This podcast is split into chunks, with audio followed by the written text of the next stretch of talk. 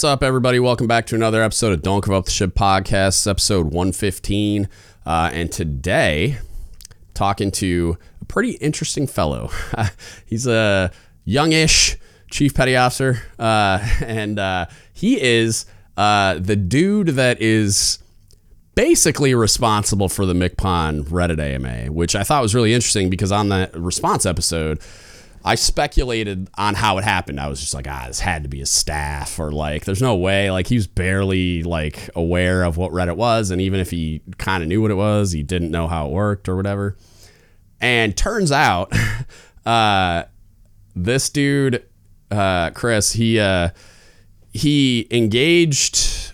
I mean, he tells the story, but he engaged someone, and it turned in uh, with the help of retired Fleet Master Chief Joanne Ortloff, like passing a note in class to the MCPON, uh, we got that Reddit AMA, and he like promised to engage, and it's it's pretty cool. It's an it's a really cool story, and uh, um, had it not been for him pressing it, I don't think it would have happened at all. And like obviously, had it not you know Joanne coming in clutch, but like had it not been for Chris, like we would have never got that in general. I don't think, or at least it would have been a while until uh, like you know, a couple more MCPONs maybe before somebody who was already aware just decided to start engaging on this platform. So, hey, real quick, if you can and you're willing to support us, uh, in whatever way you can. We always really appreciate it. With the best ways to do that, go to patreon.com slash podcast. Pick a tier that's right for you and support us if you can. We would really appreciate you. Lots of really cool benefits there. Go check them out. Also, don't give up the ship apparel. It's dgutsapparel.com. Get yourself some naval pride and heritage gear you'll actually wear in public. We've got t-shirts,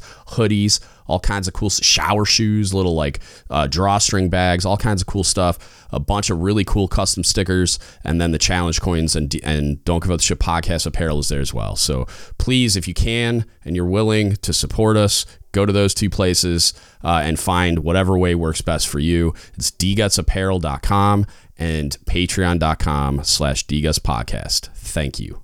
Um, very cool origin story for that Reddit AMA that we get into. And then uh, Chris does a lot of really interesting things. Writes a lot of, of articles that are that are awesome, and I mean objectively awesome because they're winning essay contests uh, at USNI, which is not you know is no small feat.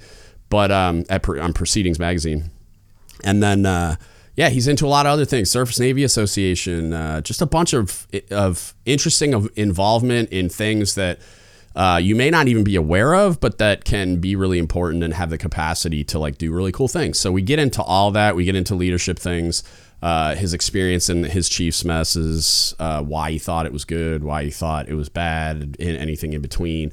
Um, really great conversation, really great dude, and I hope you all enjoy it. Check it out. All right, man. So, uh, like we just talked about, we'll do the bio first. So, just give me as much information uh, on your background as you're comfortable with sharing, and then we'll go from there. So I enlisted in 2010 at age 17 on waivers. Uh, been an IS my entire career, so intelligence specialist. Mm-hmm. Was originally an expeditionary guy. Mm-hmm. So 2011 to 2013, when I was with a CB regiment, I did a tour in Afghanistan. I kind of realized even back then that this expeditionary perspective on the Navy was not going to last because it's not what we do. Yeah. And as we've now seen, you know, ten years later, we have this thing called Russia and China going on in the world. so I, uh, I jumped on the grenade. I went. I requested back-to-back sea duty to go pick mm. up another uh, specialty school that allowed me to serve on ships. So, like the first six years of my career, I did three deployments. Um, after that, I went to my only shore duty, which was a combatant command in Omaha, Nebraska. So, big command, you know, joint, thousands of people, civilian, mm. uh, mostly Air Force some Army, Marines, and Navy. And after that, came to where I am now, which is a big fleet concentration hub, and just been pumping out on ships, done an LPD, cruiser, and a DDG over the past three years, and yeah. married another chief. So I'm doing back to back sea duty because she's going to shore duty because she's got the yeah. kid on the way. So mm-hmm. I'm going to be uh, sitting at about 10 years of sea duty Stuck, in a yeah, short career. Say, stuck on CDD forever. Jesus. Um, it's the best place to be in the Navy, in my opinion. I yeah, really I mean, it's like our manifest destiny, but still, it's like Jesus Christ, that's a long time to be on sea duty. Um, I'm sure it helps. Well, my for, duty's well, yeah, yeah, yeah. It's different. My it's sea a different, a lot easier. Yeah, different. uh different than like the norm of like chip and paint and all that. Like, um, all right, still so do that. I, the reason Yeah. I sound sick is like on my last duty day, we had to move some lines out in the cold Yeah. and the rain after dark, and I was not going to let all right, the junior guys be the only ones while I'm Hell sitting yeah. in the mess with the section leader. So I like it. that's why I'm a little stuffy right now. Yeah, dude, it's like I feel like everybody's sick. Like I've been sick twice recently. Like I had the flu, like a nasty flu from Christmas to New Year's, and then for like two weeks I was still coughing crap up. And just as I was starting to feel better, I was gonna go back to the gym and everything. Uh, my wife had gotten sick a few days earlier, and then I got that crap for a couple days, and I'm just like, God damn it! Like I just want to not feel like crap, but it seems like everybody around me's sick too. Like it's ridiculous.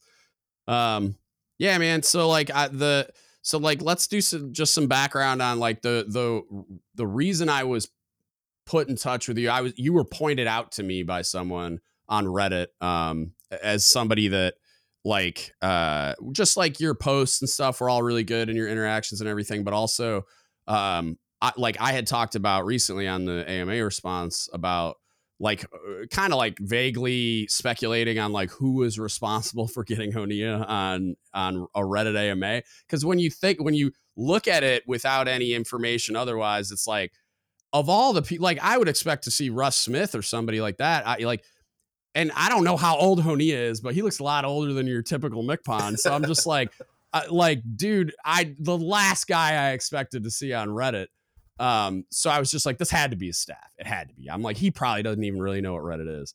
Turns out, like, because then, then a whole bunch of people corrected me, and they're like, turns out, like, it was you. So, like, t- tell us the tell us how that all happened. So uh, first, I want to give more of the credit to uh, retired Fleet Master Chief Joanne Ortloff. So oh yeah, Um, she does her own podcast called Continuing the Conversation. She works Does with she? the Surface Navy. Association. Mhm. So, for those in the audience that don't know, especially uh, with a more enlisted audience, there are these organizations that are adjacent to the military. They're not DoD chartered. They're Right. 501c nonprofits. A lot of them are officer heavy because the officers learn about them when they're in JROTC, when they are in um, the Naval Academy, but they are open to the enlisted. Mhm. So, to give an example, so the Surface Navy Association, and this is extremely relevant to how I ended up talking with MCPON. That's why I want to kind of introduce the, this Mhm. concept. So, you look at the enlisted side of the Navy, it's about 80% of the Navy's force and then Right. 20% officer. But then this organization that you know, represents academia, represents uh, industry, represents retirees, and, and et cetera, is 96% officer and Yeah. 40% enlisted. They have a huge problem in my not problem, but they are learning their communication strategy. They are learning their imaging. They they want more enlisted because of the unique opportunities that these organizations provide. Hey, I might know a Uh, guy that has a podcast that could get him some visibility with enlisted people. I'm just saying, stop by anytime. like I said, reach out to Joanne. Well, s- So but- Paul Paul is going to come on soon, and he was blowing me up about Surface Navy Association and um, the enlisted side of it. And I because I, like I had heard about it once or twice, but I thought I thought it was an officer organization. I didn't think it was open to enlisted, and I don't really know what No. they do either because I'm a bubblehead. Like I'm in my own world over here. So like, yeah, I, I uh, So I'm they- interested. So I'm still learning what they do for the enlisted side. Um, Mhm. I can tell you that for both enlisted and officer, they have both scholarships and grants for Mhm. active duty service members and their Okay. family and their children. Um, they also have symposiums. So where I'm Yeah. at MCPON was at their annual symposium in DC. Okay. These kinds of events, like the one in DC, are actually there's a NAV admin that comes out every year to support Okay. funding from the Navy to send people there. So Hmm. there's opportunities for All right. commands to get That's their sailors there. Um, the same issue that we're talking about with communication strategy is also same on the Naval Institute side of the house where Paul used to work. So yeah. in a couple of weeks, I'm flying to San Diego for a conference that's kind of similar, but Mhm. it's the Naval Institute's na- uh, naval conference called West. And Okay. same thing. You're going to have industry all over. They take over the entire San Diego Convention Center. That's a large convention That's center. yeah. Wow. So CNO usually shows up and has Mm-hmm. a speech. Same thing with SecNav. So it's an opportunity. Damn. First of all, you are in the room to Q and A with them. You know, Yeah. uh, and then the entire floor is covered with like BAE, defense contractors. So from the enlisted perspective, go shake hands, get business Yeah. cards. One Yeah. of my favorite stories was the first time I went to the Surface Navy Association symposium in DC a couple of years ago. I brought with me a buddy of mine who's he's Mhm. very gung ho Navy. He actually joined the Navy because of me when we met in California, Okay. and he's an engineman, and he is an engineman who at that point had made every rank to second class twice. So you know he's good at his job, but. he's just he, at that time he's a good little at, bit good at some a other fir- things too. He's a first class. Hey, now he never made the I'm same mistake twice. and that's- I know, Just kidding. Uh, that's funny. but he's uh he's a first class now, and I'm so proud of him. Awesome. So I'm there with him. So little IS one and my Mhm. EN two buddy, we're walking around the floor in DC, and they've got all these like different components and parts and stuff, stuff that they're trying to sell. Uh, and contract and talk Mhm. about like, hey, this is a new version with its capabilities and stuff. And my buddy like stops and he looks at a pump. And he's like, you know, that thing messes up, right? Like, what? It's like, look, I'm going to tear this apart right here, right now. So he takes apart this pump on the floor of the hotel Yeah. and starts showing them how that How particular pump up. screws up every time on his specific class of ships. And Right. the sales reps That's amazing. reps. It's like you Some know that's a piece of shit, right? Some admiral would have bought it yeah, yeah. because they're just looking at the brochure. They're looking at capabilities. They don't look Right. at the MIP series. They don't look at the maintenance card. They don't Yeah. actually function the equipment. And So even if they did, they wouldn't know. You know, they wouldn't know what he knows. You know what I mean? By having done the maintenance and all that. Yeah. Yeah, so there's That's crazy. there's a huge gap when you look at these organizations. Um, so I'm a part of three of them. So the Naval Institute, the Surface Navy Association, and there's also one specifically for Intel, the Naval Intelligence Professionals. And Okay. I listened in on not a podcast per se, but like a, a speaking engagement just through some online, like a Zoom call essentially, Mm-hmm. with the two star that runs all of naval intelligence for the entire Navy Mhm. for two hours. He's just in there open Q and A while he's like sitting in his in his office, and I think there was so there's about a hundred people in the So call, wait, let's let's rewind for a second. So just to just to recap, the admiral that's in charge of naval intelligence knows how to do an ask me anything, but somebody else doesn't have time to answer any questions. Is that what I just heard? That's Oh, what it sounded like. That. That's what it sounded Oh, like. we'll get to that. Nah, okay, go we'll ahead. we'll talk on that. but it was um you know it's something that's only the invite only goes out to people that are in the Yeah, right, organization, right. and it's an opportunity to engage with these people that are you know eight layers separated through from you via echelon hmm to ask them questions. Like I asked Yeah. them about there's a credential for intelligence. It's called uh, Certified DoD All Source Analyst, CDASA. And Mhm. the fact that we don't graduate with that during some of our pipeline schools is like the equivalent of the fact that corpsmen right now can't graduate a school certified as an EMT. It's like, Right. come on, what are you Right, or-? Yeah, like also, but also like the whole idea behind some of the realignments and like so like changing us to culinary specialists from mess management specialists was supposed to more closely align us with civilian blah blah blah. But then like when we go through our schools, it's like you could graduate them with a ServSafe certification, which is like a really low level but common and pretty useful uh civilian like uh used uh sanitation certification. Like you'll see it on the wall when you walk into like a subway or something and then uh like you could graduate them at the end of a school as like certified through the american culinary federation as a culinarian. And it's like again like really low level things but it, it's like a gateway to other things that would get help get them a job when they get out of the navy and they just they don't do that as often nearly as often as they should especially corpsmen. Like that's a one that is like so practical and it's like in the thing like you're doing the same thing as the civilian world probably at a higher and higher stress level and like at a higher difficulty level most of the time outside of like trauma ERs and stuff. But it's like the they don't like I was my buddy um I went to the senior enlisted academy with him uh Byron Pack is his name. Great dude. But we were talking about that. I'm like what are you going to do when you retire? He was retiring as a senior chief IDC and he's like yeah I got to go to school and get some certifications first. I'm like why? Like you have infinitely more experience than most of the people you'd be applying but there's no they don't have certifications or licensure or anything so unless they do it in Yeah, their and free a lot time of that- you know and a lot of that goes on NETC. It's not on Yeah. the individual like communities. Like they know Really? Hmm. these things exist and they know that it's a good idea. But right uh, one of the things I was told by one of my Master Chief mentors is like it's the there was a, a, comment on one of the posts I put on Reddit recently where they talked about like the true power in the navies with that civilian contractor that retired 20 years ago that's been in the same office for 15 years and like mm-hmm. you know COs turnover and people yep, come in and yep. out but they it's stay like, baked it's like the, the deep state. The navy's got a deep state. But you're not wrong they, though. Yeah. No and you you you don't know who this person is. You don't know mm-hmm. how to email them. You don't know how to talk to them like they have so much institutional continuity mm-hmm. they have an incredible amount of influence over the Navy. right so i i never and this is something that will will come up when we talk about not just MCPON, but like my perspectives on like senior naval leadership is they're so constantly in flux. How can we yeah, expect right. them to change everything? Right. It's not their fault. I think the wow. only I don't know about that, but like, but you're right. The system is set up in a way that makes it a lot more difficult than it should be, for sure. I agree with that. The, only the only one that's different is uh, Commander Naval Reactors because they're in position. they're like eight it's like years. eight years, yeah. yeah, and that makes it makes a lot more sense. Uh, well, they're in the position eight years, eight, eight years, unless they want you to be CNO like Richardson, and they're just like, actually, the rules don't apply.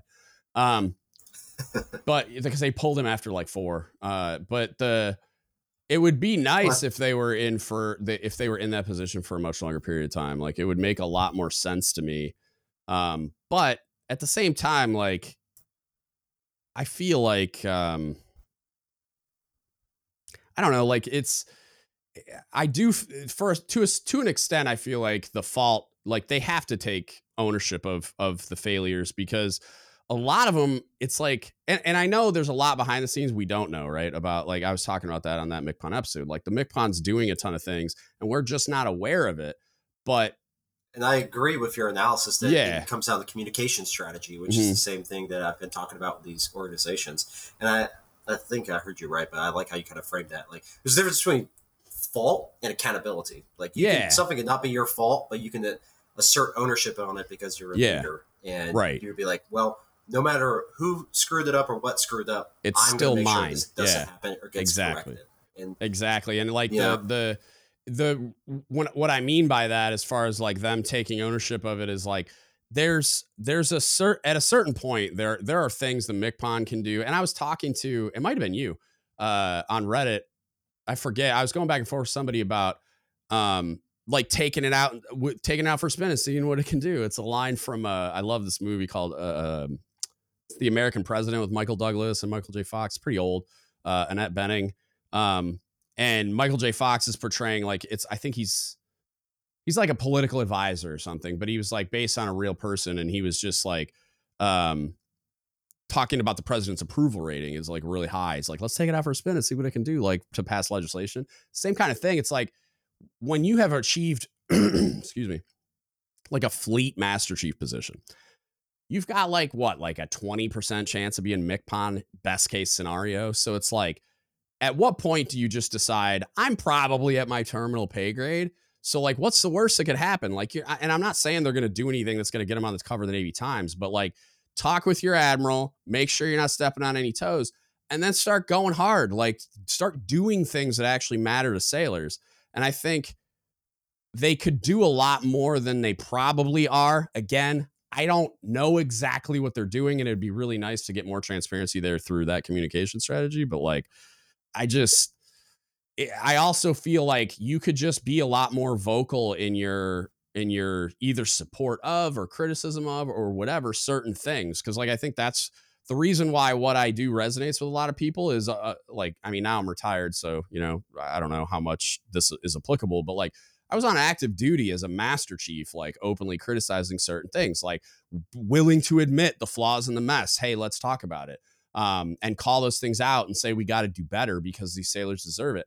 Like no one talks like that, and it's like why? Why don't they? T- like why not? Why can't we admit at the MCPON level that the Chiefs mess is broken? Because it is. And it's like, it's not, I'm not saying there's not a lot of good that happens there. And there's not a, a tremendous capacity for good and uh, like that it doesn't have a tremendous value to the organization if we are doing it right but we're not doing it right. so it's like, why, why can't we openly talk about that? It's like it's like the eval system where you have to write a, a flowery eval no matter what. It's like you're either you're either good, really good, or amazing. It's not like you're you're behind and need a lot more work. So I can't write like this person is not ready for promotion. Like I have to write with continued development and training, they have the potential to develop into blah blah you blah. can write that, but you have to. It, Well, it takes ha- a but it- of paperwork. it has to be an SP documentation. eval too. So it's like they have to be they have to be in like NJP territory for that to happen. Instead of me just writing a, an honest assessment of their performance without destroying their career for the next five to ten years. And, So, and that yeah. philosophy, I want I want to drop anchor on that real quick because that leads me onto like two little two little things that I wouldn't say I say. It's something that I was given Mm-hmm. by my first senior chief in the Navy when I I put I got mad when I was a little third class in Kandahar, Afghanistan. I mouthed off at Yeah. a chief. Yeah. And my uh, my senior chief pulled me aside and he's like, "Look, you were wrong in how you handled that, even though you were absolutely right in what you were trying to do." Yeah. And you know, he's trying to Right. get me to understand. And this guy, he was definitely jaded on the Navy, understandably Yeah. so, because he, you know, he was he was at his terminal pay grade and he knew it. But Yeah. he took such good care of me. Yeah. So he told me two pieces of wisdom that I've always believed in. One, the Navy will promote you to your highest level of incompetence. Doesn't mean that Oh, yeah. you are Peter Principle, dude. Have you ever read that book? you are. I have not. There's a book called The Peter Principle, and you just said it. Like it's like um, hierarchies will uh, promote you to your high or to your level of incompetence. Basically, it's it's an amazing book. I highly recommend it. But go ahead. Sorry, he, then- he must have read it because you just said what's on the cover of the book. That's funny. Uh, And then uh, the other thing he told me, and then, like, this is one that I even told my 06 nuclear reactor officer captain on my last ship. mhm. And we were talking about retention one day on deployment. I was like, sir, when you see somebody with a khaki belt and chief anchors or an oak leaf, it's probably safe to assume they weren't the best for the job. You just have to hope they were the best of what was left to promote because our Yep. best people get out. That E E5, E6, O3, Ah, they offer predominantly. I, I, I when I when people say things like that, I, I habitually push back only because I don't I don't wholly believe that. I think you're right where like we lose a, a large amount of our, of the best people, but also there's a lot like there's a lot of like competence and capacity left on the table because we never take the time to develop them either, right? Like the leadership development education thing that I go agree. so hard on.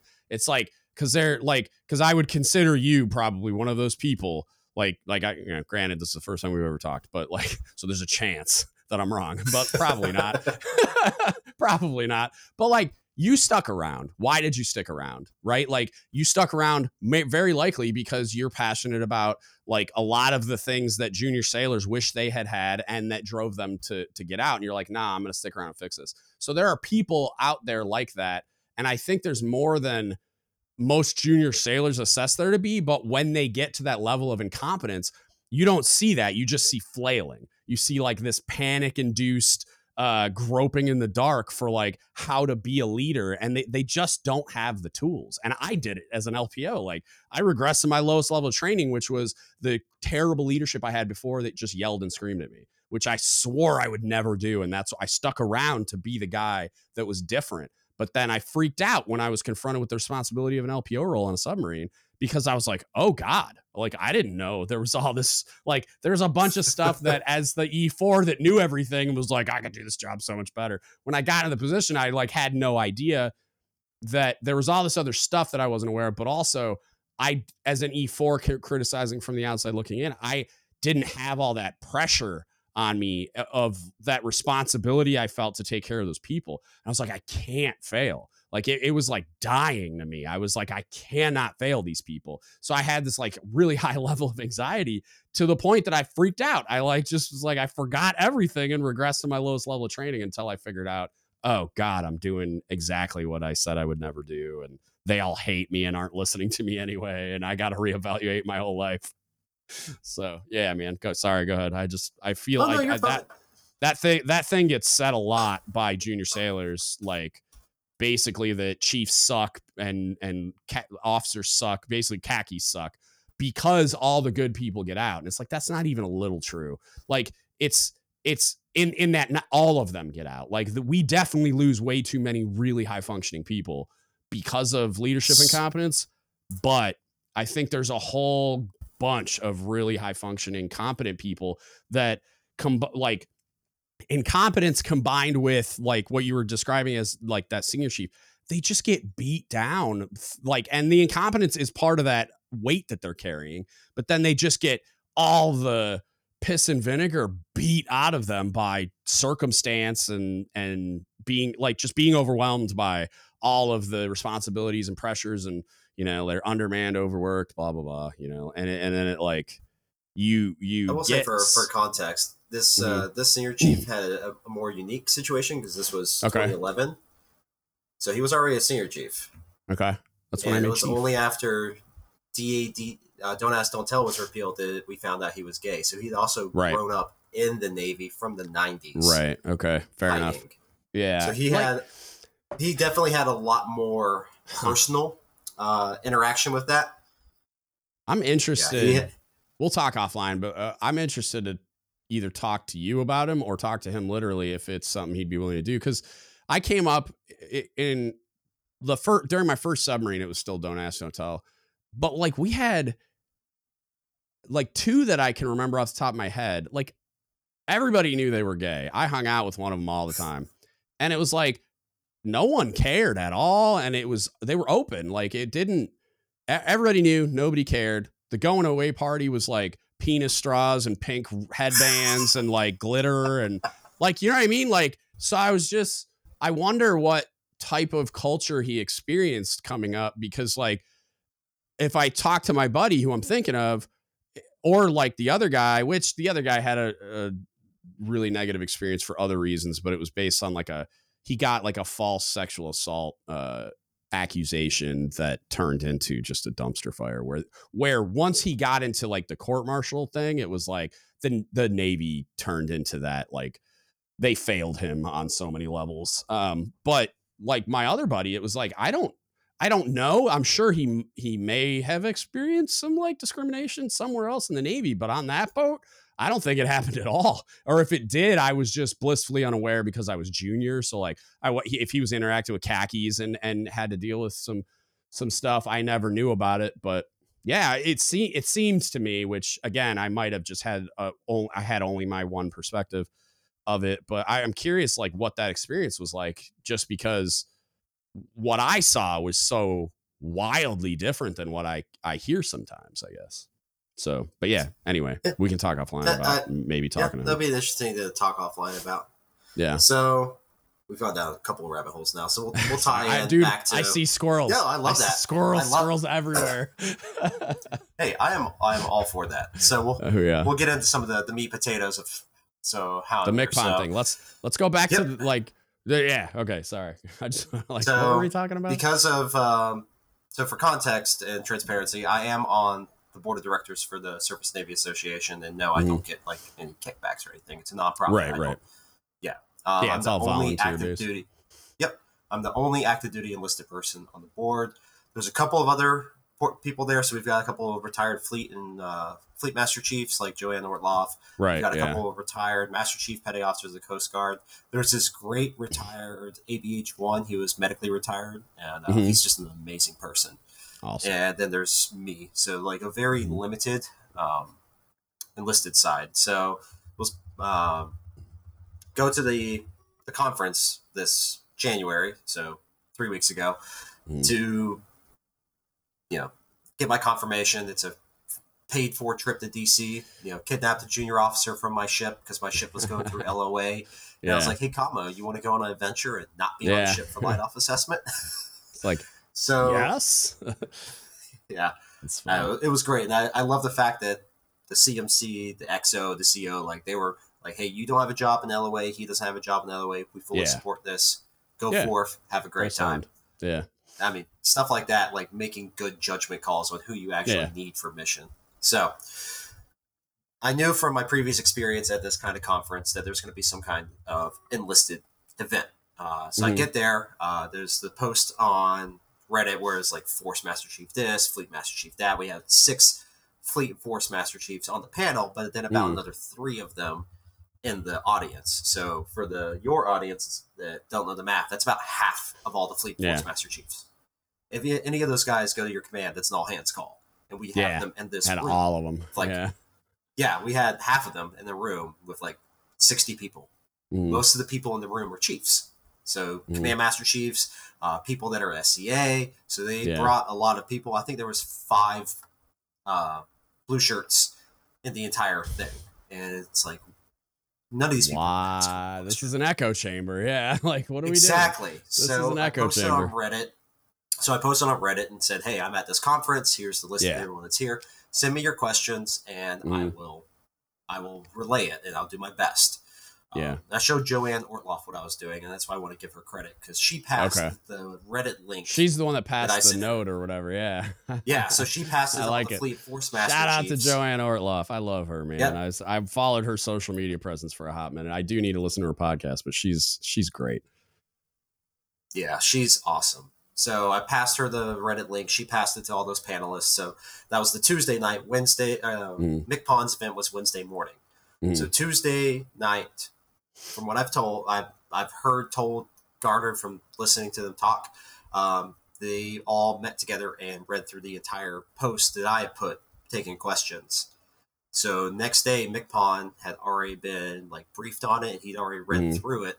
So at the end of his um, panel, he uh, it was definitely a Fed question. So they asked the Master Chief Petty Officer of the Coast Guard who he wanted to like, do you have any um, shout outs or any acknowledgments? He you know, talked about his family and stuff, good stuff. And then MCPON's like, yeah, there's a young chief I know is tapping away on his Ah. phone right now in this audience talking to Reddit. Yeah, I was like, Ah, oh, that's crap. awesome. Ah, that would have been So- funny. Yeah, you like you have that moment where you're like, "Oh my god, I'm about to get lit on fire in public," but then he's like actually to get a DRB from MCPON? like like a public execution by MCPON. Yeah, like that would. But he, Like, he oh, talked about no. that he That's he cool. gave a shout out to me and the entire Navy subreddit. Um, he talked about that he'd been reading through stuff since last night with the Fleet Force Master Chiefs, and he Okay. so while they're on camera, like, Interesting. he said, "I promise, I promise to engage." So Yeah. after the That's cameras cool. were cut, um, he and the Fleet Forces ma- uh, Fleet Master Chief uh, pulled me aside, gave me coins. They talked with me. I Mhm. talked with his PA person, um, MCCS. Mhm. And yeah, uh, throughout the rest of the conference, I worked with some of the Reddit admin folks to like pass contact information, emails back and forth Yeah. between them. And then I stepped out of the way and was wait and see. Um, Yeah. And then that some point during that week, because that thread that I originally posted got a, a pretty decent amount of engagement, like some two, three hundred questions and comments. Um, and it influenced another sailor. I think they're a retired chief. Anyways, I, I know his his or her uh, handle. It's Dirt Sailor. So he made a post about Okay. about the office of the I- MCPON, and he's talking. I think I know who that is. about- We'll talk offline. Yeah, so he's talking about his perspective on the MCPON office's role. A Mhm. totally separate thread. I just assumed it was Right. somewhat influenced by the subject at hand. And MCPON's PA account just pops up in it. Hey, what up? We're here. Um, and they get verified. Reddit. Yeah. So it, so cool. that immediately was like, oh, okay, this is a shot across the bow. They're they're actually Something's here. happening. Yeah. And then the the Reddit admins posted the you know MCPON arriving thread, and they continued to work between each other to find a good Mm-hmm. time for the AMA, and it, it happened. And I like what Yeah. you said about um, and you're uh, spending the art about it. Like he he, Mhm. he jumped into the deep end, and Yeah. I definitely res- respect his follow. How ca- Like, how can you not like yeah i i love Yeah. it and and it's a for everyone else it's like the good the good that you can take away from it if you were frustrated by the execution is like he did it at all like it's like it's a huge He's out the leap forward yeah it's a huge leap forward in their communicating with uh junior sailors via platforms that they actually engage on. So it's like whether or not he fumbled the like the actual delivery is is kind of irrelevant. Like it's it's not wholly irrelevant because obviously they wanted those questions answers and it's really it's really frustrating when you read because i think dirt sailor is one of the ones that just had a an essay of like five really well thought out questions and there was like i saw like 10 of those where there were sailors that had spent like some real time on these questions and then to not have them answered in the same in the in like in the same type Oh, of yeah. depth and and detail that they they spent developing those questions is really frustrating. But it's a huge deal that they even did it. So now, okay, yeah, now we got to be better next time, and, and hopefully there's more follow through, like they said, with like the we're going to review it for the rest of the week and get back to you, because like no one could have kept up with the amount of uh, demand that there was on that thread. No. But And Yeah, I I think mean, I like- think that's what blew them away too. Is that yeah, One, they're like, oh my god, I'll say I will Yeah. I will echo what you said, and same Mhm. thing that BG uh, the Reddit admin BGW said. Like Mhm. people were good. They were professional. They were yeah, I was like shocked at how Yeah. well behaved everyone was and that you got such robust well thought out questions and like i was really impressed so it's like you Yep, can't put any of it on the on the reddit thread population it's like that was all just their failure to understand what they were walking into because i don't think i think that the reddit mods people like you and and even me who like i don't consider myself like some kind of reddit expert but like i've been around long enough to I knew that was going to happen. Like I know the type of people that are in that thread and I knew there was going to be like essay questions and really like thought provoking like well researched questions um and not in short supply. So it's like I just think they didn't they didn't know what they were getting themselves into. I think they thought they were going to do an all hands call on Reddit and it's like, "Uh-uh, that's not what we're doing here." you know what I mean? well, and th- this is why I love that it happened though, because Yeah, yeah. even as we Now wait they know. see what happens, it's not just that now they know. They can reference back to it. Oh I would yeah. not be surprised For at, sure. You know, the next time that McPon and the Fleet Force Master Chiefs are all together, if they're not looking at some of this stuff together, or because or bouncing stuff off like i'd be in there like asking people questions. I'd be like i might even like create a, a ghost account that no one knows is the mcpon and go in there and just be like hey if the navy did this what would you how would you feel about that? And like would it work? Would it not? Yeah i mean? Like why not why not leverage that feedback mechanism because you're gonna get like yeah you'll get some trolls but like you're gonna get some really great responses oh, definitely. And the other takeaway for me was like that's the entire interaction from when it started at the conference to the AMA is mm-hmm. they are there, even if they Yeah. have Oh, yeah. accounts. They're watching. They are Yep. lurking. They i've are. always yeah i've known that for a hot minute yeah. yeah like they do I- they it lurk just surprising.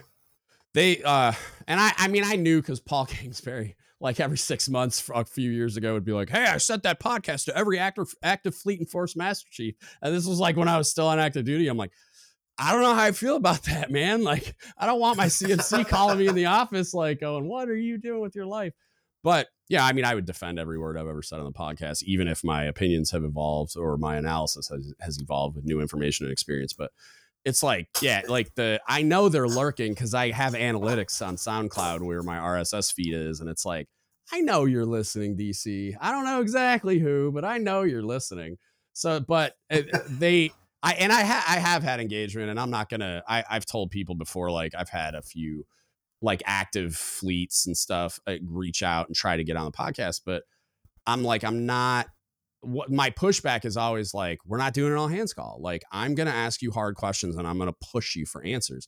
And if you're giving me word salad or non-answer answers or whatever i'm not i'm not even going to publish it. And like so i was i was communicating with some of those aides that were like asking me um to like if like about getting them on and i would be like look like between you and me this isn't going to be what they probably think it is. Like we're not just like d- doing all hands call stuff, which is what I've heard. Like anytime I've I've heard a fleet on another podcast, um, like Paul had Honea on when he was a fleet on the Cutlass podcast, and I was just like, that was part of my the thing when I was talking to the the aide that I was talking to. I was just like, look, I've listened to some of these, and I'm just like, I'm not doing that. And it's not like I'm not giving like giving Paul a hard time. Like I get it, but like it there were no answers. There was like a discussion, but there was like a bunch of non-answers or really general like word salad thing. And I'm just like, I don't get it. Like, I don't understand why that even happens. Cause and that's part of what I was saying earlier about the the take it out for a spin and see what it can do. It's like, where's the harm in answering candidly and like really telling people what you think, especially being in the position you're in, because you're in the position to affect real change. So it's like, I don't understand. Like, and and or just just tell me the truth. Like, just tell me what's going on with the program, because that like you just get these really weird like standoffish type th- or or ah, I'll get to that later or we don't have time for that right now or whatever and it's like well why like and it's you can tell they're evading and it's like it's not even like a controversial topic and then if I do ask you something like why is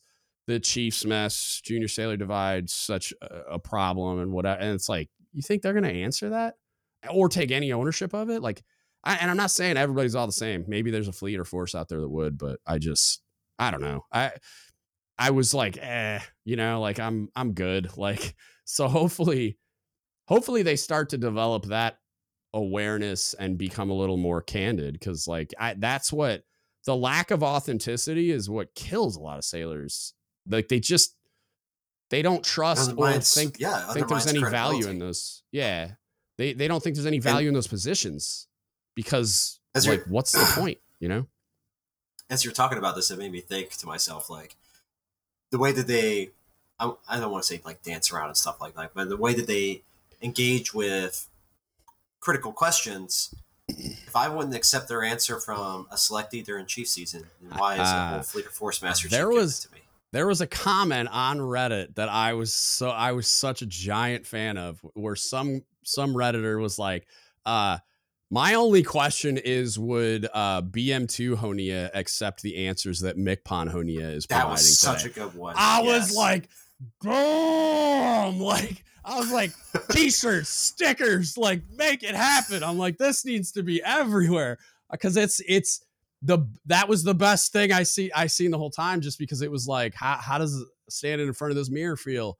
You know, and he's right, and it's like, or he or she, whoever said it, is, is correct. It's like because BM2 Honea would not ex- accept the uh, like don't ask me about beards or like or uh some of the other things that they either said like wouldn't answer, didn't answer or the answer they provided was like the the all hands call transcript thing that I lit up was like it's so easy. Technology will do that for you. You won't even have to do anything. And then some E4 can just check grammar and spelling and post it. So it's like, no, this isn't hard at all. You just don't know how. That's it's different. And so it's like, yeah, I I I don't know. I think that the I think part of it is because we kind of touched on it. It's a generational thing. Uh, you yeah, very much sure. were on active duty and grew up in a Navy where the Navy itself viewed social media as a liability, not a tool. Yep. And a lot of those chiefs from that time frame, they they were taught not to engage, not yeah. use social media.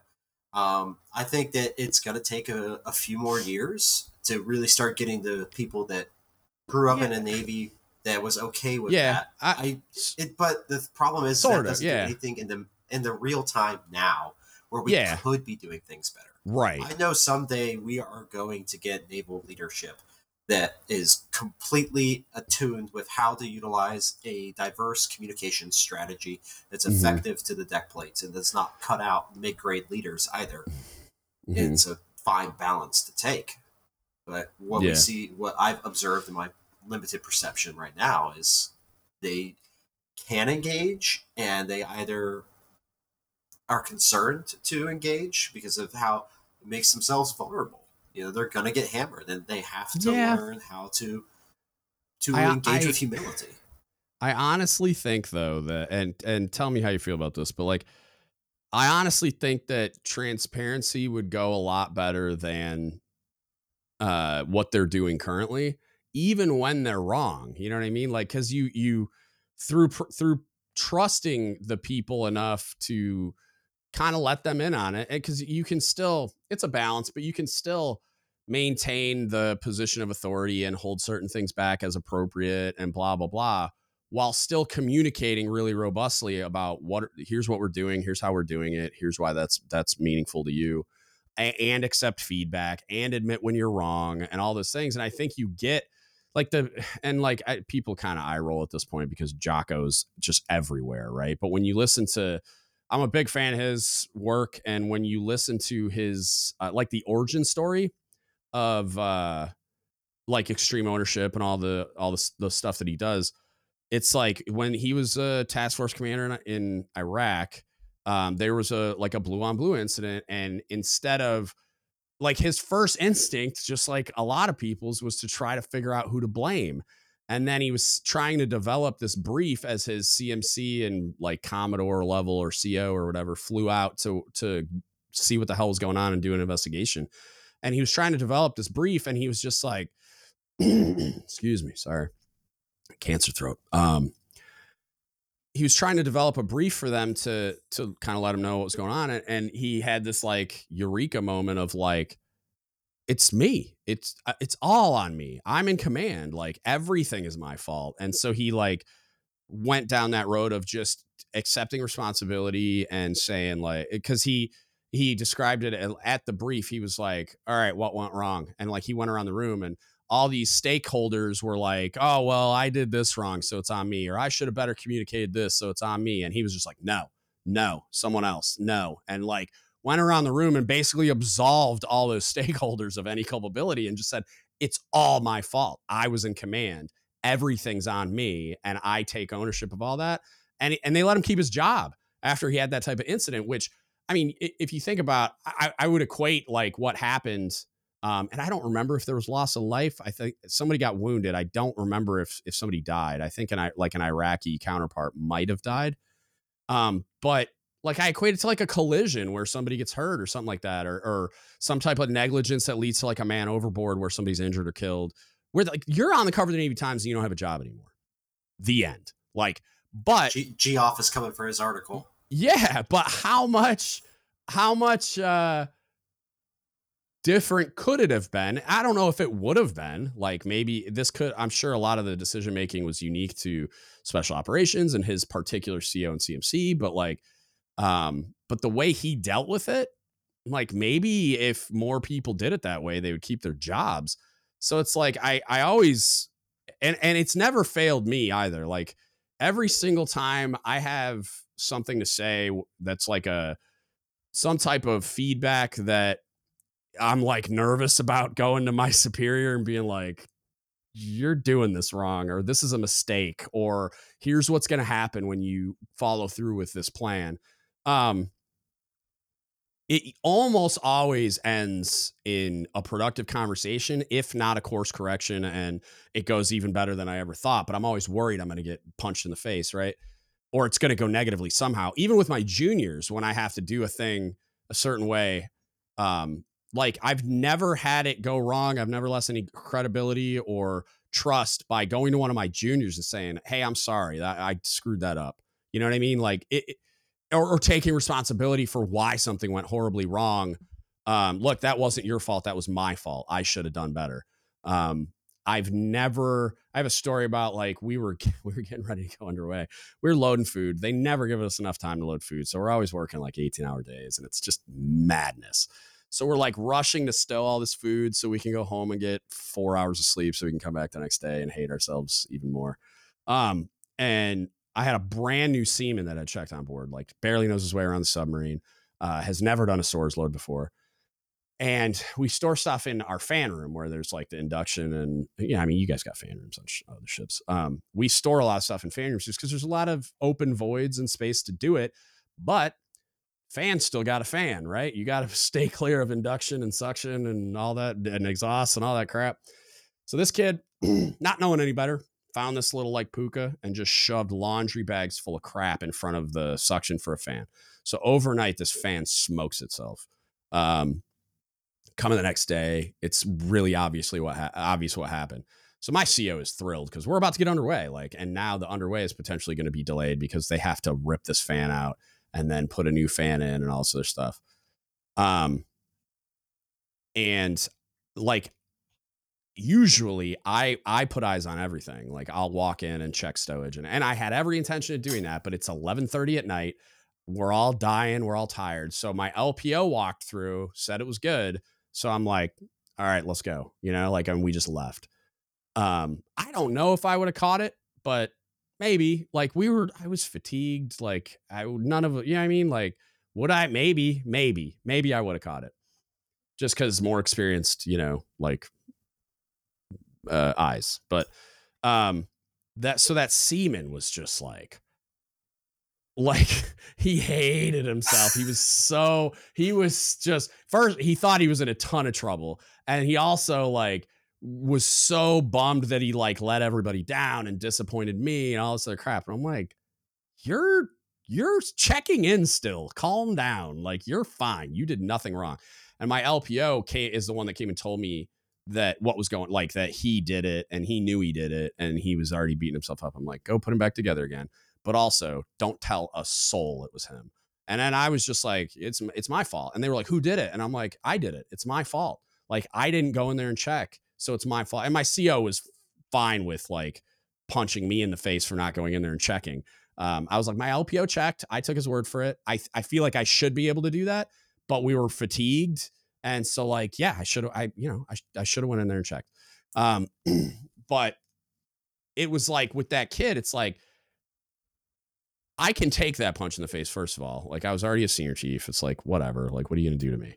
Um, but also like that's it, it really is on me, no matter how abstract I decide to like, go down this like the extreme ownership type road where it's like like in this case like yeah there's a really great case to be made that i should have went in there and looked and i don't wholly disagree with it. I think my i, I had trained my lpo well he knew what to look for but we were all fatigued and human error is a thing.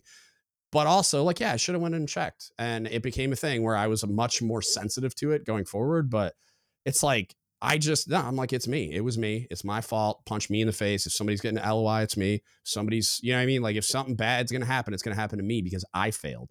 Nobody like nobody I failed in my leadership role and nobody else was culpable.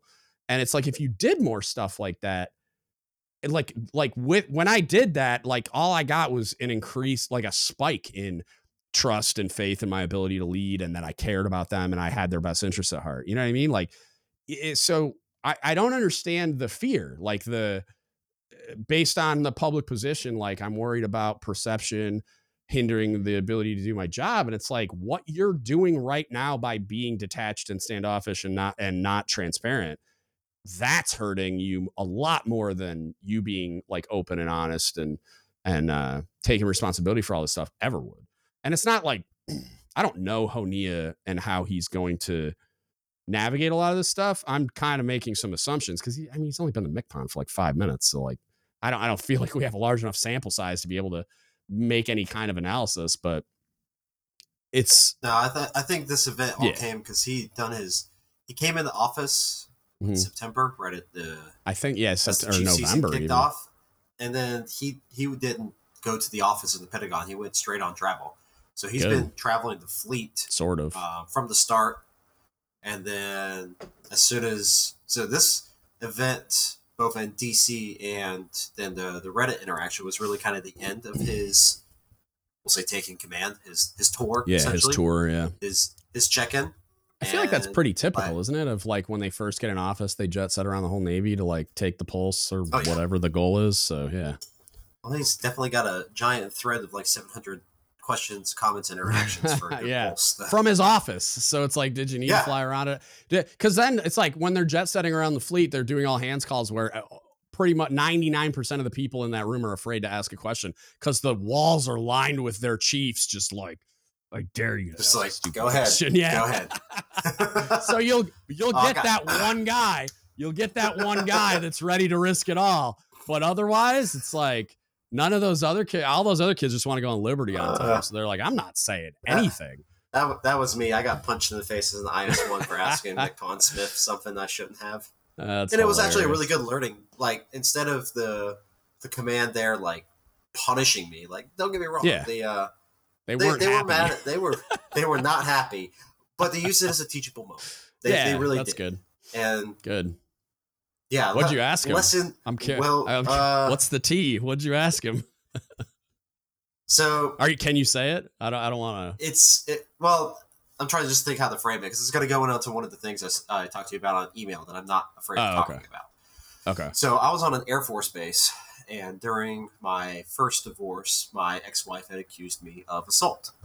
And being on an Air Force base, there was no DSO. So I had a lot of issues, you know, having legal representation. And because for those that space, yeah, yeah, for those that don't know, so it's I, defense defense service office. It's where you go for like a defense attorney. Like regular legal is not that. You got to go get a defense attorney. But that's yeah. So, anyway, so here's the the interesting thing, And Mhm. so my essentially my question, which I thought was valid, was there was a Air Force equivalent defense office on the base. Mhm. UCMJ is UCMJ. Why can Yeah. they not help me? They couldn't even They talk should to be able to. I weird, Why? but they Just because you're not in the Air because Force? I'm a different branch. Oh, yes, that's so because stupid. there's. that's so. I was like. UCMJ is UCMJ. So that that was my question because I thought it was something that maybe the MCPON at the time could influence or like just take Yeah. a look at. Like, hey, you know, a defense a a jag is a jag is a jag across the branches. you- There's you would think. yes, but UCMJ is UCMJ. So That's that dumb. that was my question. The the jag at the combatant command, which was an 05, um, was really mad, and I, I got to take that L. I do. I don't Um, understand I, why I they think I framed mad. I think I framed the question wrong, or they didn't understand my question. Oh, okay. I think it it made it sound like you know. I think their fear was that I was saying that I didn't get legal help and I was getting railroaded by the command, which was not Hmm. true. That command Okay. took such good care of me. So Gotcha. I I take ownership that uh, maybe I communicated it wrong, but I still Yeah. to this day stand that it was like you this interaction proves. Mhm. How can they not help us if we're in a Yeah. joint environment? Yeah. Like, anytime I wanted to talk That's to a Navy legal, Absurd. Yeah. I had to do intake paperwork and get a different lawyer and wait for San Diego to call me for for a week. Meanwhile, I've got so even though Air Force legal couldn't talk to me for defense. They could prosecute you though. all yeah, my interrogations were done by oh Yeah, all my interrogations were done by OSI, not NCIS. Yeah. So it's Mhm. like okay, so you you can have it one yeah. way but not the other. So that's uh that's that rabbit hole. But that that was my question essentially. Um, Okay. And still, I still like I said, I still kind of stand by that because Yeah, that's I would ridiculous. have had a lot less mental health and anxiety issues while going through that circumstance Yeah. if I had had better access to legal to help me understand what was going on because that was the longest year of my life waiting Yeah. for that thing to clear and Yeah. uh, it's a it's an experience it really Yeah. is and I, I I actually credit that a lot for that experience of having to look self in the mirror and like what what am I going to do after court martial um like I didn't know I didn't know which way it was going to go um Yeah, you never really do. Even like that buddy I mentioned that was uh, falsely accused. They he was gay and it was a male to male interaction and this was don't ask don't tell. So they just he went to court martial and they couldn't convict him of any other charge other than conduct unbecoming. He was a first class.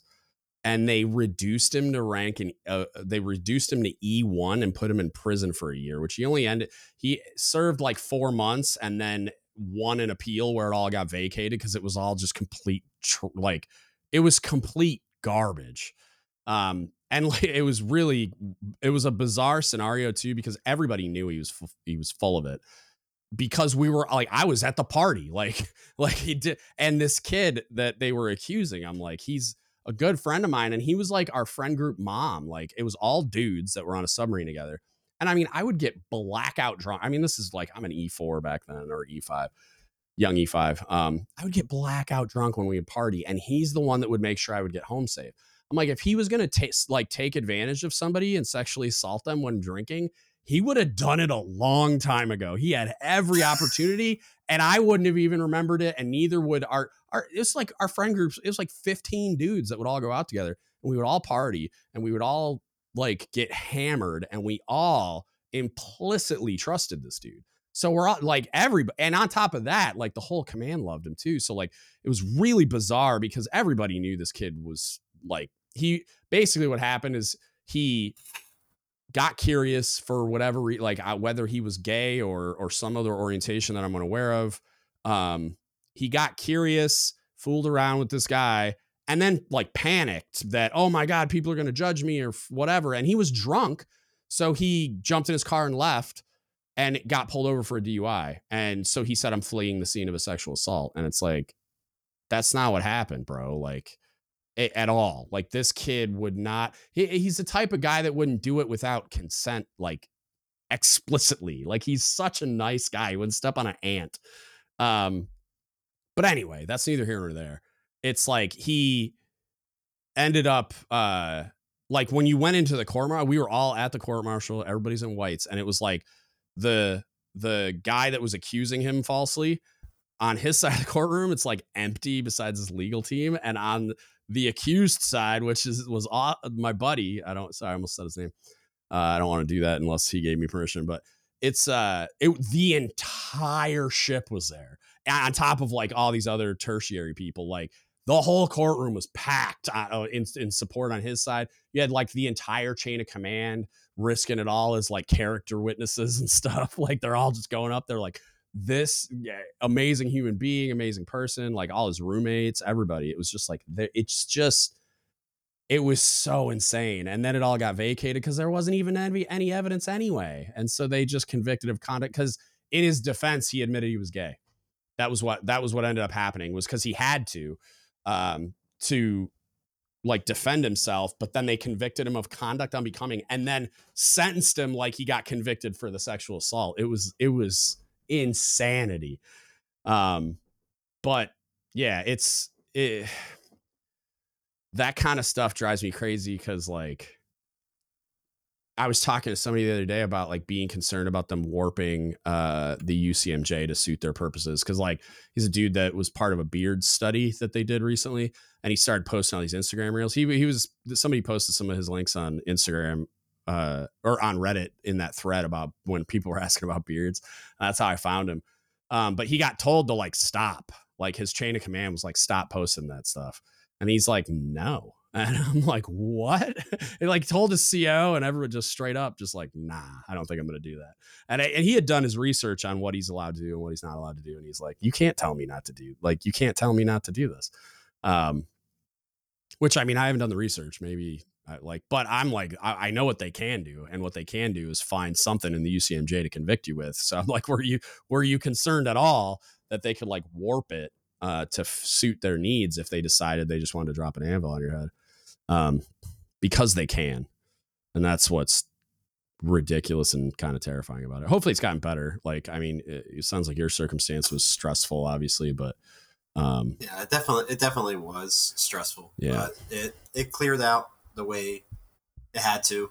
Um, it should, or without going into too much detail, to. but yeah, like yeah. mine was a little different than his, and yeah, I actually don't mind talking about mine. I actually talk about it with junior sailors from time to time to help them okay. understand, like. Well, let's when, let's when get into do, it if you're cool with it, yeah. man. Like I I'm I love. I'm I'm a big fan of like if you're comfortable and and feel good talking about it, like being vulnerable like talking about vulnerable things like that. Like I talk about my mental health stuff all the time because like I feel like it's a big deal to junior sailors to hear like a chief talk about it or hear a mass chief talk about it or whatever. Like, yeah, I have mental health problems too. So like, let's get into that and and like, yeah, know, obviously, so, whatever detail you're you're comfortable with. Yeah. So uh, first marriage. Um, really, the the important thing here is understanding consent. So yeah. Uh, and that's kind of how I frame it when I talk with sailors. Cause like I'll talk about this when we do like our annual GMTs on stuff. Because like I also mentioned it for the, the perspective of the audience in 2015, I was sexually assaulted by another male sailor. Uh, mm. I did the full unrestricted report and everything. So I'm one yeah. of, I don't, I've never met anyone else that talks about it. I know I'm probably yeah. not the only one, but I've been on both sides of this. I've been both the mm. victim and the accused in yeah. the span of about two years. Um, so it's uh it's something I take very personally. Obviously, having been on both ends of that, and the thing with my accusation is there was never a question, uh, kind of similar to the circumstance you walked through about if uh, any type of intercourse occurred. There was mm. contact. The thing that I didn't know because I just gotten back from deployment was that my then wife had gotten a prescription for Ambien while I was on deployment, and had also mm. gone to bed after me and uh, drank half a bottle of wine before she came to bed, which means yeah, I can't really consent she, because she was on another she planet. She can't consent. Yeah, but I didn't know that because right. she was the one that woke me up and initiated contact. Mm. It was only in the morning after where she had no recollection of what had occurred. Right. So, what ended up being the determination, what I was told, is obviously, and this is why I thought I was going to go to court martial. Is like there's not a question. Like I was straight up with them. Was like, yes, the this occurred. Mm-hmm. So now you're into a matter of context, consent, and culpability. Yeah. So did I know, or is it reasonable that I should have known?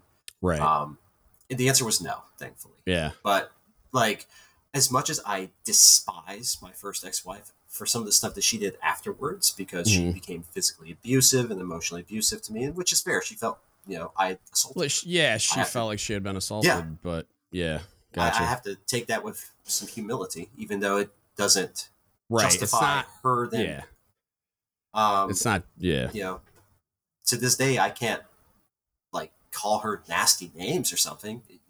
She is medically a victim of this. I'm just not legally responsible for what occurred.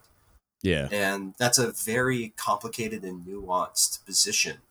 Right. And it's it is still something to this day that kind of keeps me up at night. There's still even, you know, see this is what, 2016, so we're 7 years on now and mm-hmm. I still get anxiety. I still yeah.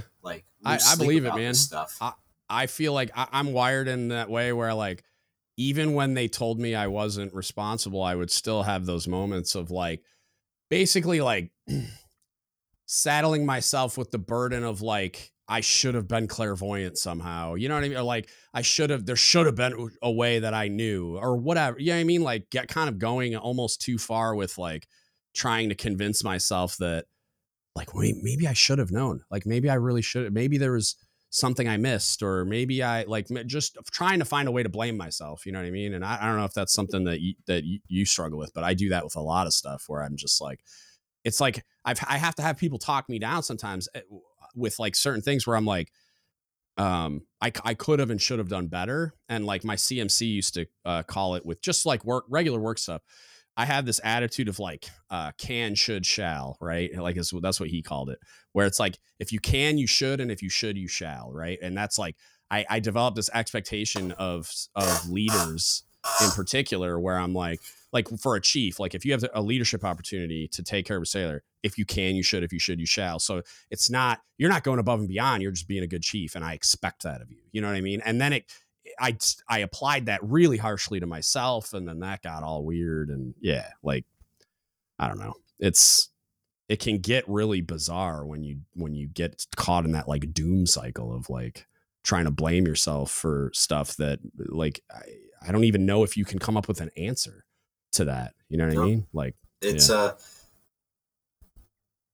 as much as I hate everything that happened from that, especially like what the fact that I will always be the, the villain in that person's narrative, and I right. have to just take ownership on that.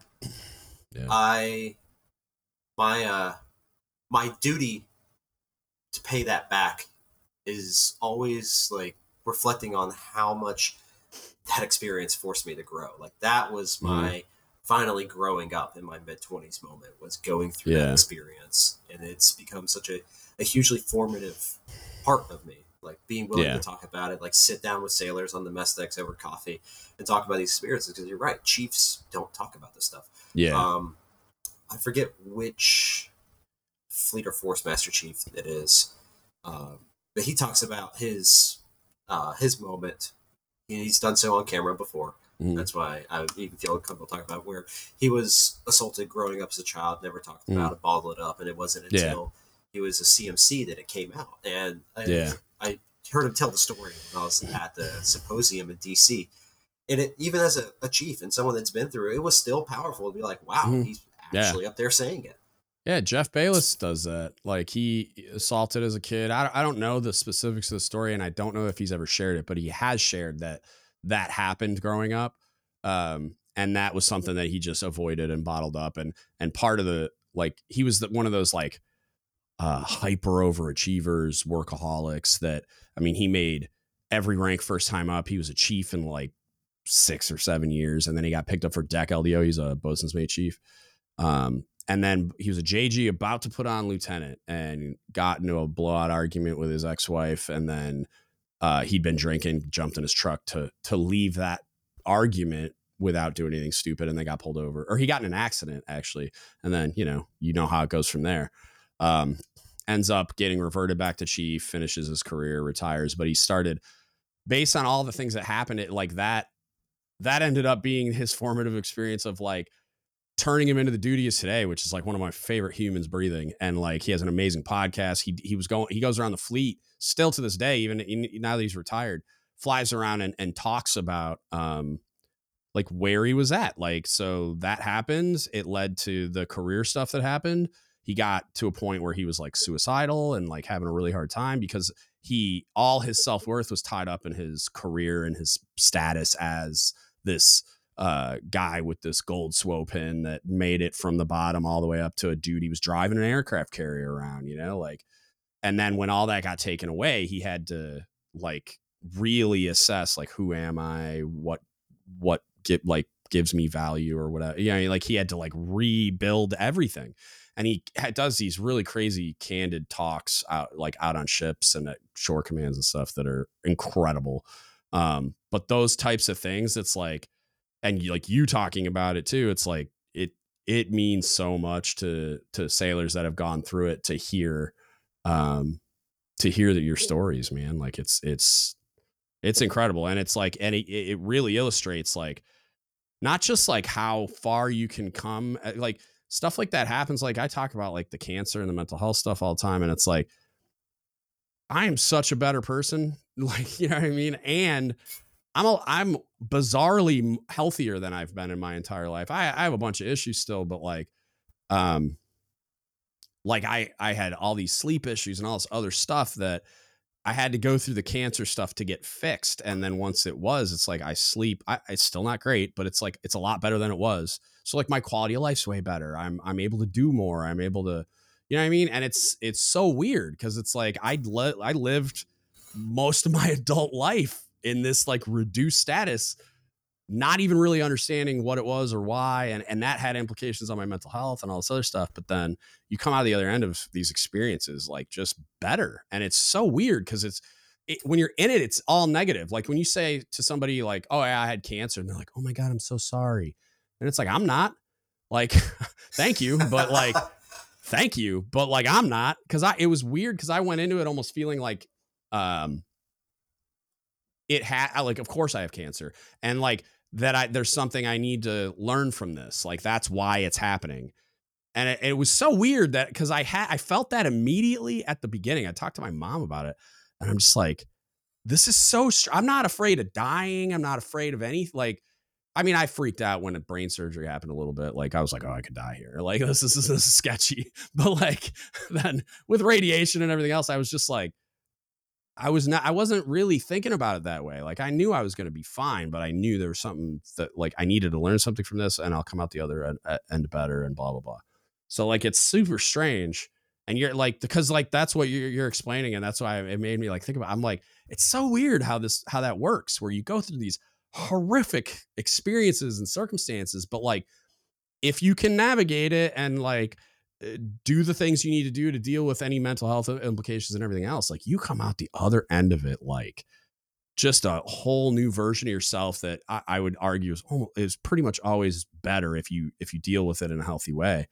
And it's like it's like a it's like a weightlifting regimen for yeah. intelligence. Right. Yeah it's like a, a yeah that's a great way of articulating it. It's like a it's like a the only way you can like exercise that muscle is by going through just these crazy like this crazy adversity but then like finding the mechanisms to deal with it in a healthy way and if you do the work damn like i i mean i have so many more tools i'm much more empathetic um yeah like it's all of it like it was it's it's made me an infinitely better person and it sounds like it did for you too and, and it gives you that teaching tool as well which i think is amazing that you're using that it's what it's about. Because eventually, yeah. these sailors are going to have to relieve me, whether I retire at 20 years, 30 years, 40 years, whatever my right. my wife now will let me do.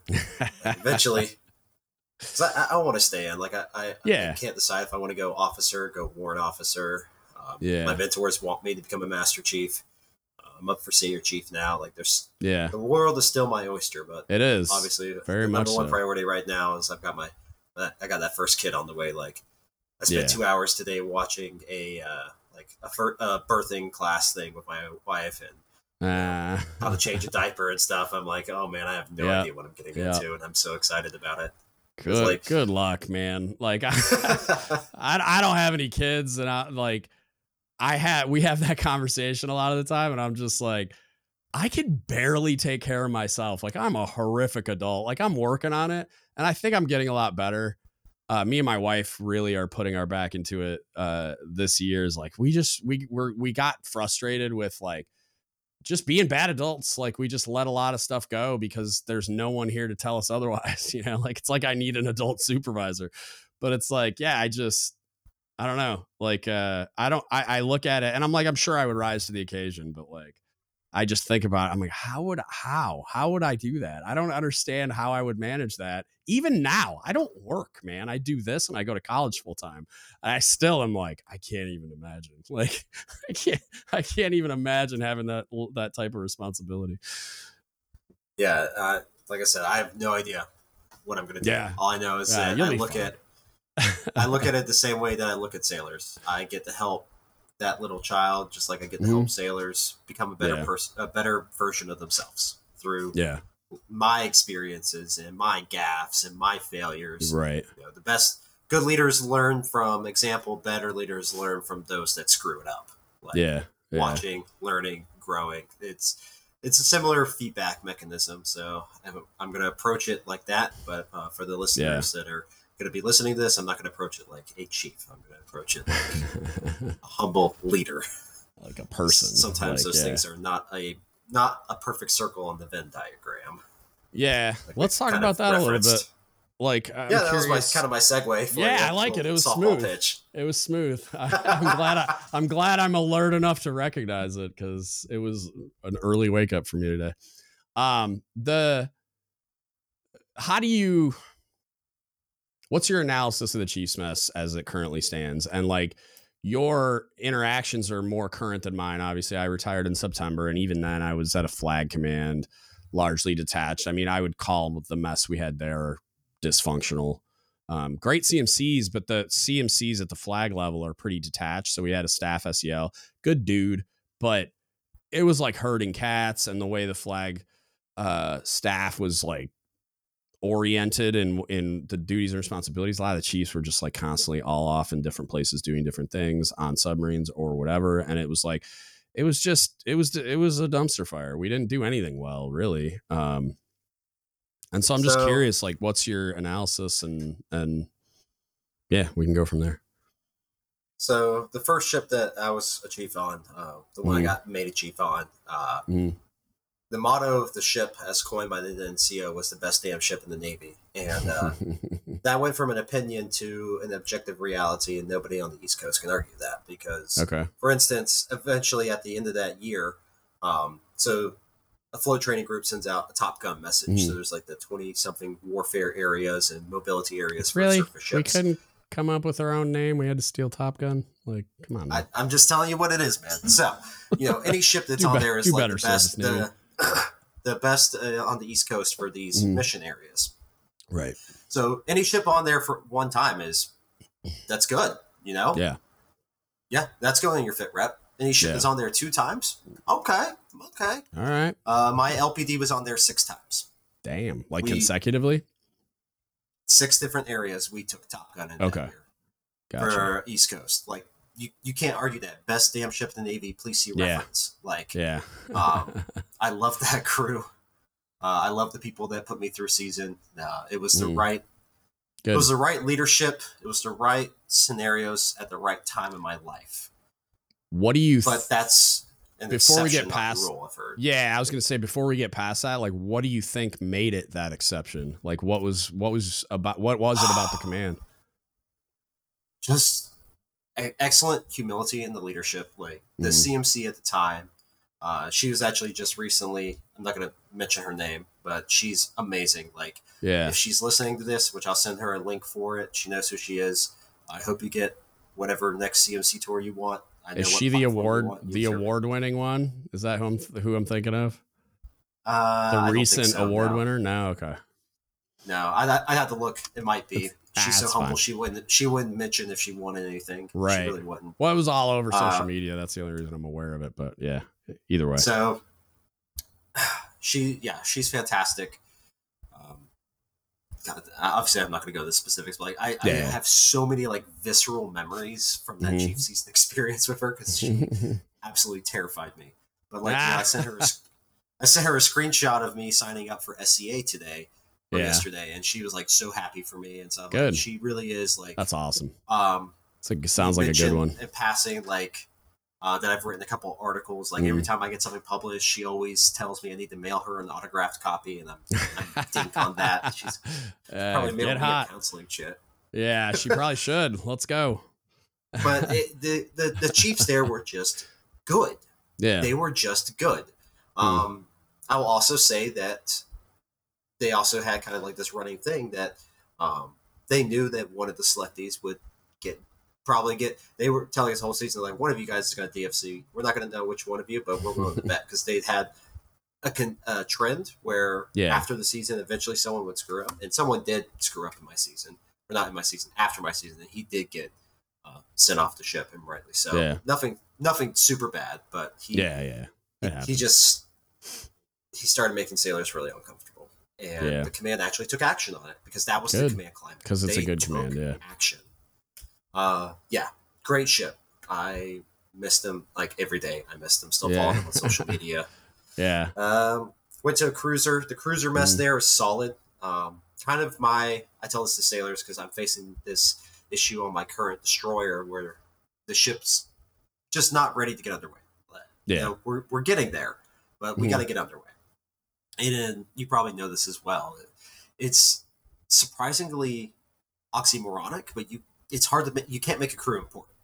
The only way to get sailors to have like a strong buy-in on the ship, oftentimes, is Mhm. to get underway. You you got to get that feedback loop. So Uh, Um, yeah. I mean, it certainly helps. It makes yeah. it easier. It's easier Yeah, for for leadership sure. to lead when you're when you have organizational Mhm. inertia. That's what I call it. Yeah, yeah, you got that positive feedback loop of go out, underway, accomplish something, come back in the port, right. build that. Well, the that maintenance buy-in. periods, maintenance periods are always like it's it removes the sense of purpose a lot, and so it makes it really difficult to keep everybody engaged and motivated and heading the right direction. But yeah, for sure. Yeah. My, my my metaphor on that is, I'm not a religious person, I'm not superstitious, Mm-hmm. but you can't convince me that ships aren't alive because they're brought alive by the sailors. yeah, And when you put a ship into the yards, it's like somebody going into surgery and they're under. yeah, you they're know, like under put the under. knife. Yeah, Yep, you That's know, with every every work center is an organ, every sailor is a cell. Like we're not Yeah. able to do what we're supposed to do because we're we're in surgery right now, Mhm. and then we got to get up and we got to go to like physical therapy, shake it off. Yeah, yeah, but like that Yeah. that really is like a metaphysical Mhm. metaphor for what workups is and all that. It's just yeah, the, the cruiser I was on has already been going underway, and Mm-hmm. so that that mess was really starting to get it. They were getting that buy-in. They were starting that feedback loop. Uh, Right. The destroyer I'm on, we'll get there. We have some incredible motivators, both in the wardroom and the mess. So when you ask me what my opinion of the mess is, I look at the wider mess, like what the stories people tell me, Right. and the things I see in Navy Times, the things I see on uh, Naval Institute News, and what sailors are talking about on social media. And I look at where I've been, I'm like, am I just a lucky one? Because yeah, I- yeah, because I, I I will not take away from the reality that I think that the Chiefs mess. I, I think broken's a strong word, but I don't know how it's to frame it. But when I say broken, Yeah. it's like it's like a fracture that's healed improperly, and you need to reset it. And that's kind of Yeah. what I how I see I- the the Chiefs mess right now. I I don't think that's a bad description. I think it is worse than you perceive it to be. Just for for that reason, I think I don't. I- Maybe you are getting lucky, or maybe it's getting better. I don't know, but like, I certainly like I was born in the same way. Like my chief origin story is very similar in that like I was on a special project submarine, and it was like mecca for submarine chiefs at sea on a submarine. It was like I had a three a dude that he was on his third cob tour, and he was a CMC, and then I had like a bunch of senior type A, just EP level chiefs that because you have to volunteer and screen to go to that submarine. And so it's like you think about the type of people that end up there. Like you gotta wanna be there. Uh, it's not a normal detailing pathway. Um, so I just when I showed up as a first class, um, I thought I had a good shot at making chief, and then when I did, I thought they were going to redistro me somewhere else. But the chief that I had at the time wasn't great. So good dude, just wasn't good at being a chief. Um, he uh they were like uh yeah we're gonna keep the young guy that's full of piss and vinegar and so they sent him somewhere else so then i'm like oh god like not only am i all of a sudden an lcpo and a department chief because they had uh we didn't have i don't think we had an ls chief at the time and then when we did have one it was like i was already kind of embedded as the department chief but um and then like i'm on i'm i'm on like the it's like the tallest glass of water there. You know what I mean? Like this is the biggest, hardest LCPO role in my at sea career field that like exists. And this is my first one where I'm like learning how to be a chief. So thank God I was there though, because it was like a CPO academy all the time. Like I had 20 plus just incredible mentors that were all senior, that were all like a lot of experience. And and even though I hated it at the time, I couldn't get away with anything. Like, and anytime I screwed up, somebody was there to snatch me up and be like, "Hey, dummy, that's not how you do that," and then teach me how to do it. You know what I mean? Like, hold me accountable and teach me like how to do everything. Um, so I credit that a lot with like my. I, I felt like I just got really lucky, and I feel like that's a lot of the re- reason why I am the way that I am, but and why I approached the, my entire career as a chief the way that I did. But um, but yeah, I, I, then then so I go to shore duty. The mess, like I had some good ones, but the mess was dysfunctional, and I was constantly fighting against that. But like we were also undermanned, and there were all these other issues when I was an instructor. But then, um, when I was going back to sea for my second boat, I made senior chief towards the end of that shore command. And I was out in Hawaii for like a wedding or something, and my EDMC, it's just like an RDMC on a carrier, um, and my old IDC, my doc from that that special projects platform. They were both in Pearl. And I was like, hey, I'm coming out. Who, who do I know that's still stationed in Pearl? And they were like, oh, us. And they're like, hey, where are you going next? And I told them, and I'm like, oh, we need to have dinner. Like, you're not leaving Hawaii until we have dinner. And, I, and they were like, we need to explain to you what's about to happen. I'm like, what do you mean you need to explain to me what's about to happen? And uh, when we sat down to get dinner, they were like, you're not going to the Chiefs mess that you're used to, you're going to a normal submarine Chiefs mess. And I was like, okay, why, like, why is that a th- thing that I, I should be that worried about? And they're like, because you're used to everybody pulling their weight and being engaged and like working well together as a team. That like, so you're used to like 90% of like 90% that 10% knuckleheads, right? You're to have 90% knuckleheads, 10% pipe hitters, if that. And I was like, really? And he's like, it's not like they're bad people. It's like, but without a catalyst, they're going to uh like power down to the lowest output level possible, uh, you, you know, until something may agitates them and makes them do otherwise. And I was like, okay. And like, so we had a long talk about it and I reported to that submarine, and he couldn't have been more right if he was a psychic. like it was, I walked in, the cob was atrocious. The all almost all the chiefs were terrible. Like the guy I relieved was like the best one on board, shockingly. So he leaves. And then there was one other dude that was the A nav that was amazing, but he was on his way out the door too. Um, and he was like, I showed up and he was basically like, I had it, you got it.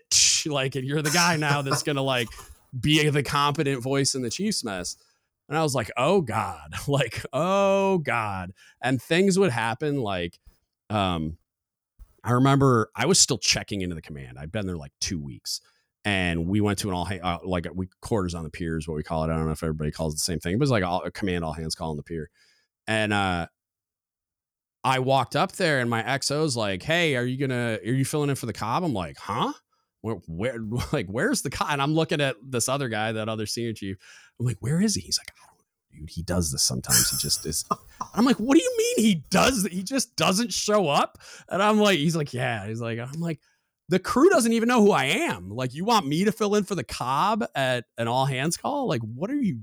What are you talking? And I did it, but I'm just like, I have no I. And then the CEO walks in. He goes, "Where's the cob?" I'm like, I don't know, sir. I, I'm, I'm what you got. and so he's like, okay. And, uh, it happened a bunch of times with that guy. And then he ended up getting like soft fired. They basically lied to the crew and said he had medical issues, but that's not what happened. He got sent home because he was, he was useless. And basically uh, he, he was already bad, but then he Cobs are like um, they're still in rate. They're just like they're basically like a collateral duty SEL. So their promotions are based on quotas for their rating.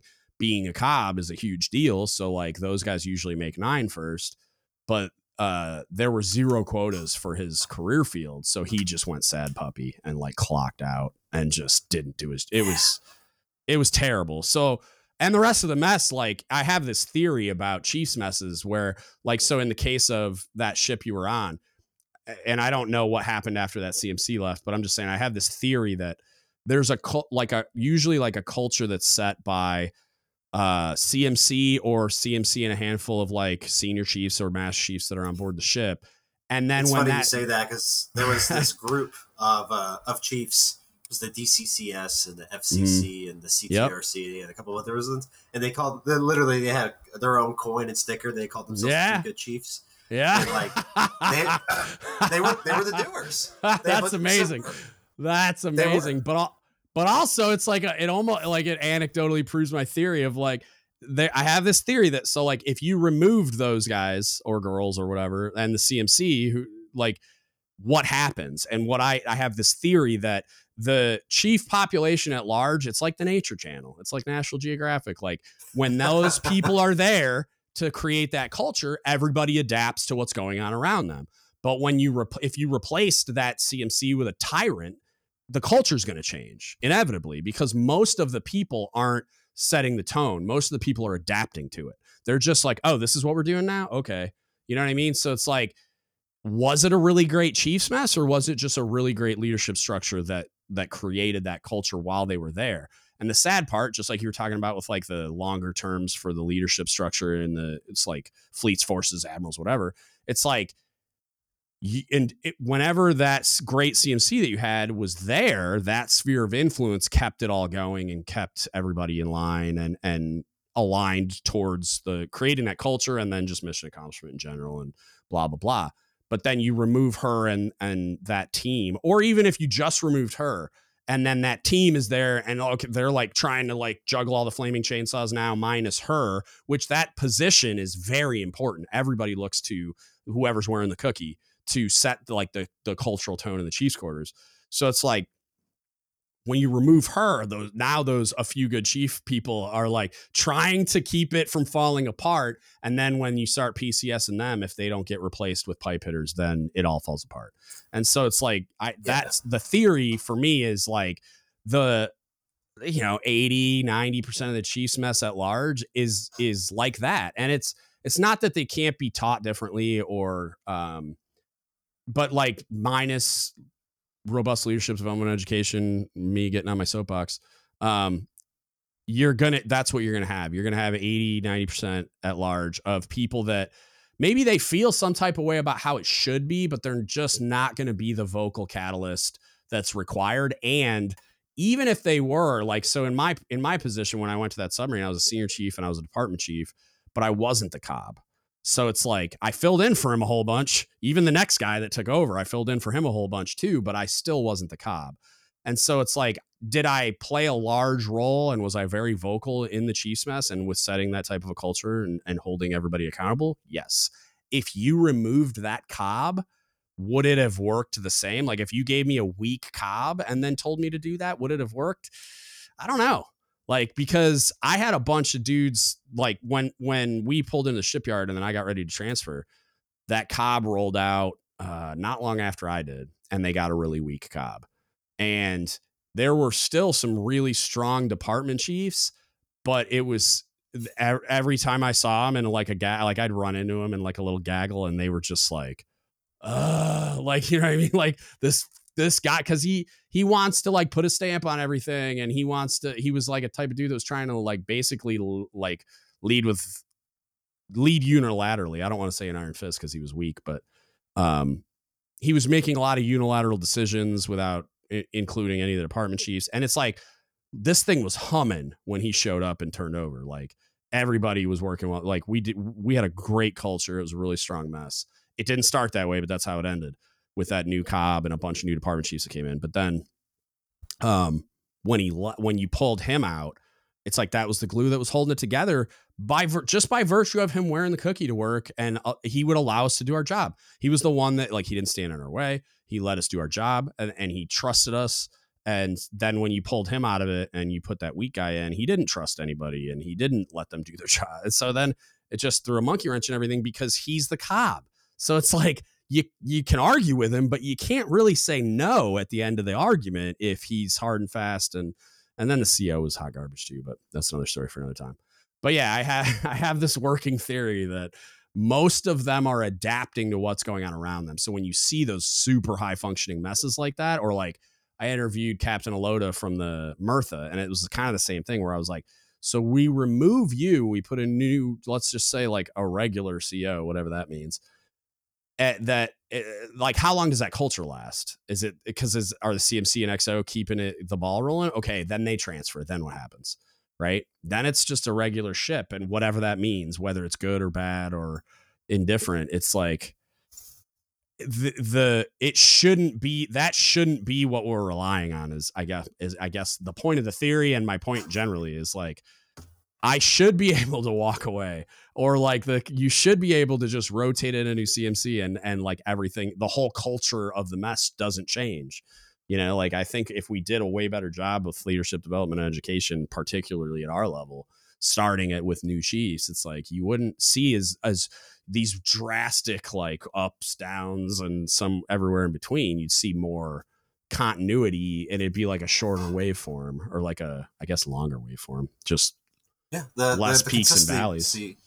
The consistency part is big, and that's actually yeah. There's a couple of thoughts on that. One is uh, marrying together two things. I know that this MCPON's talked about a lot. So mm. one of the things that I first was like, oh wow, he's actually saying that. Uh, was at the symposium, okay. and he said emotional intelligence about six times. I love it. In context, in context of also why saying, isn't that on YouTube? Yeah. So I've been. Oh. Oh no. oh no! I knew that was going to happen so, at least once. I know. So, um, and it was in context of. I know that some sailors are going to quote this and they're going to be angry about it because I, I, I see how this was. Like I said, this this is recorded, so I'm not like saying something. Right, right. Um, he said that chiefs should be the like the original or the first mental counselor, and I know a lot of sailors don't feel that because they don't want to talk to their chiefs.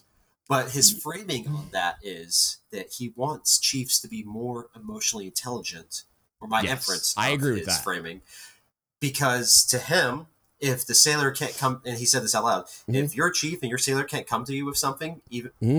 you have failed. You're the problem. Yeah, you need 100%. to fix yourself. I agree. So the fact that he said all of that and then said like in that same paragraph, he just said it's like emotional intelligence like six times. I was like, okay, yeah, yeah. okay. He he's yeah. he might not agree with. We don't agree necessarily with the. I bet that he, you, me, and him would not agree with the proper uh, prescription to fix this stuff, but we're all kind of on the same page that there's a diagnosis. And right. That's I, what we I, have to get at.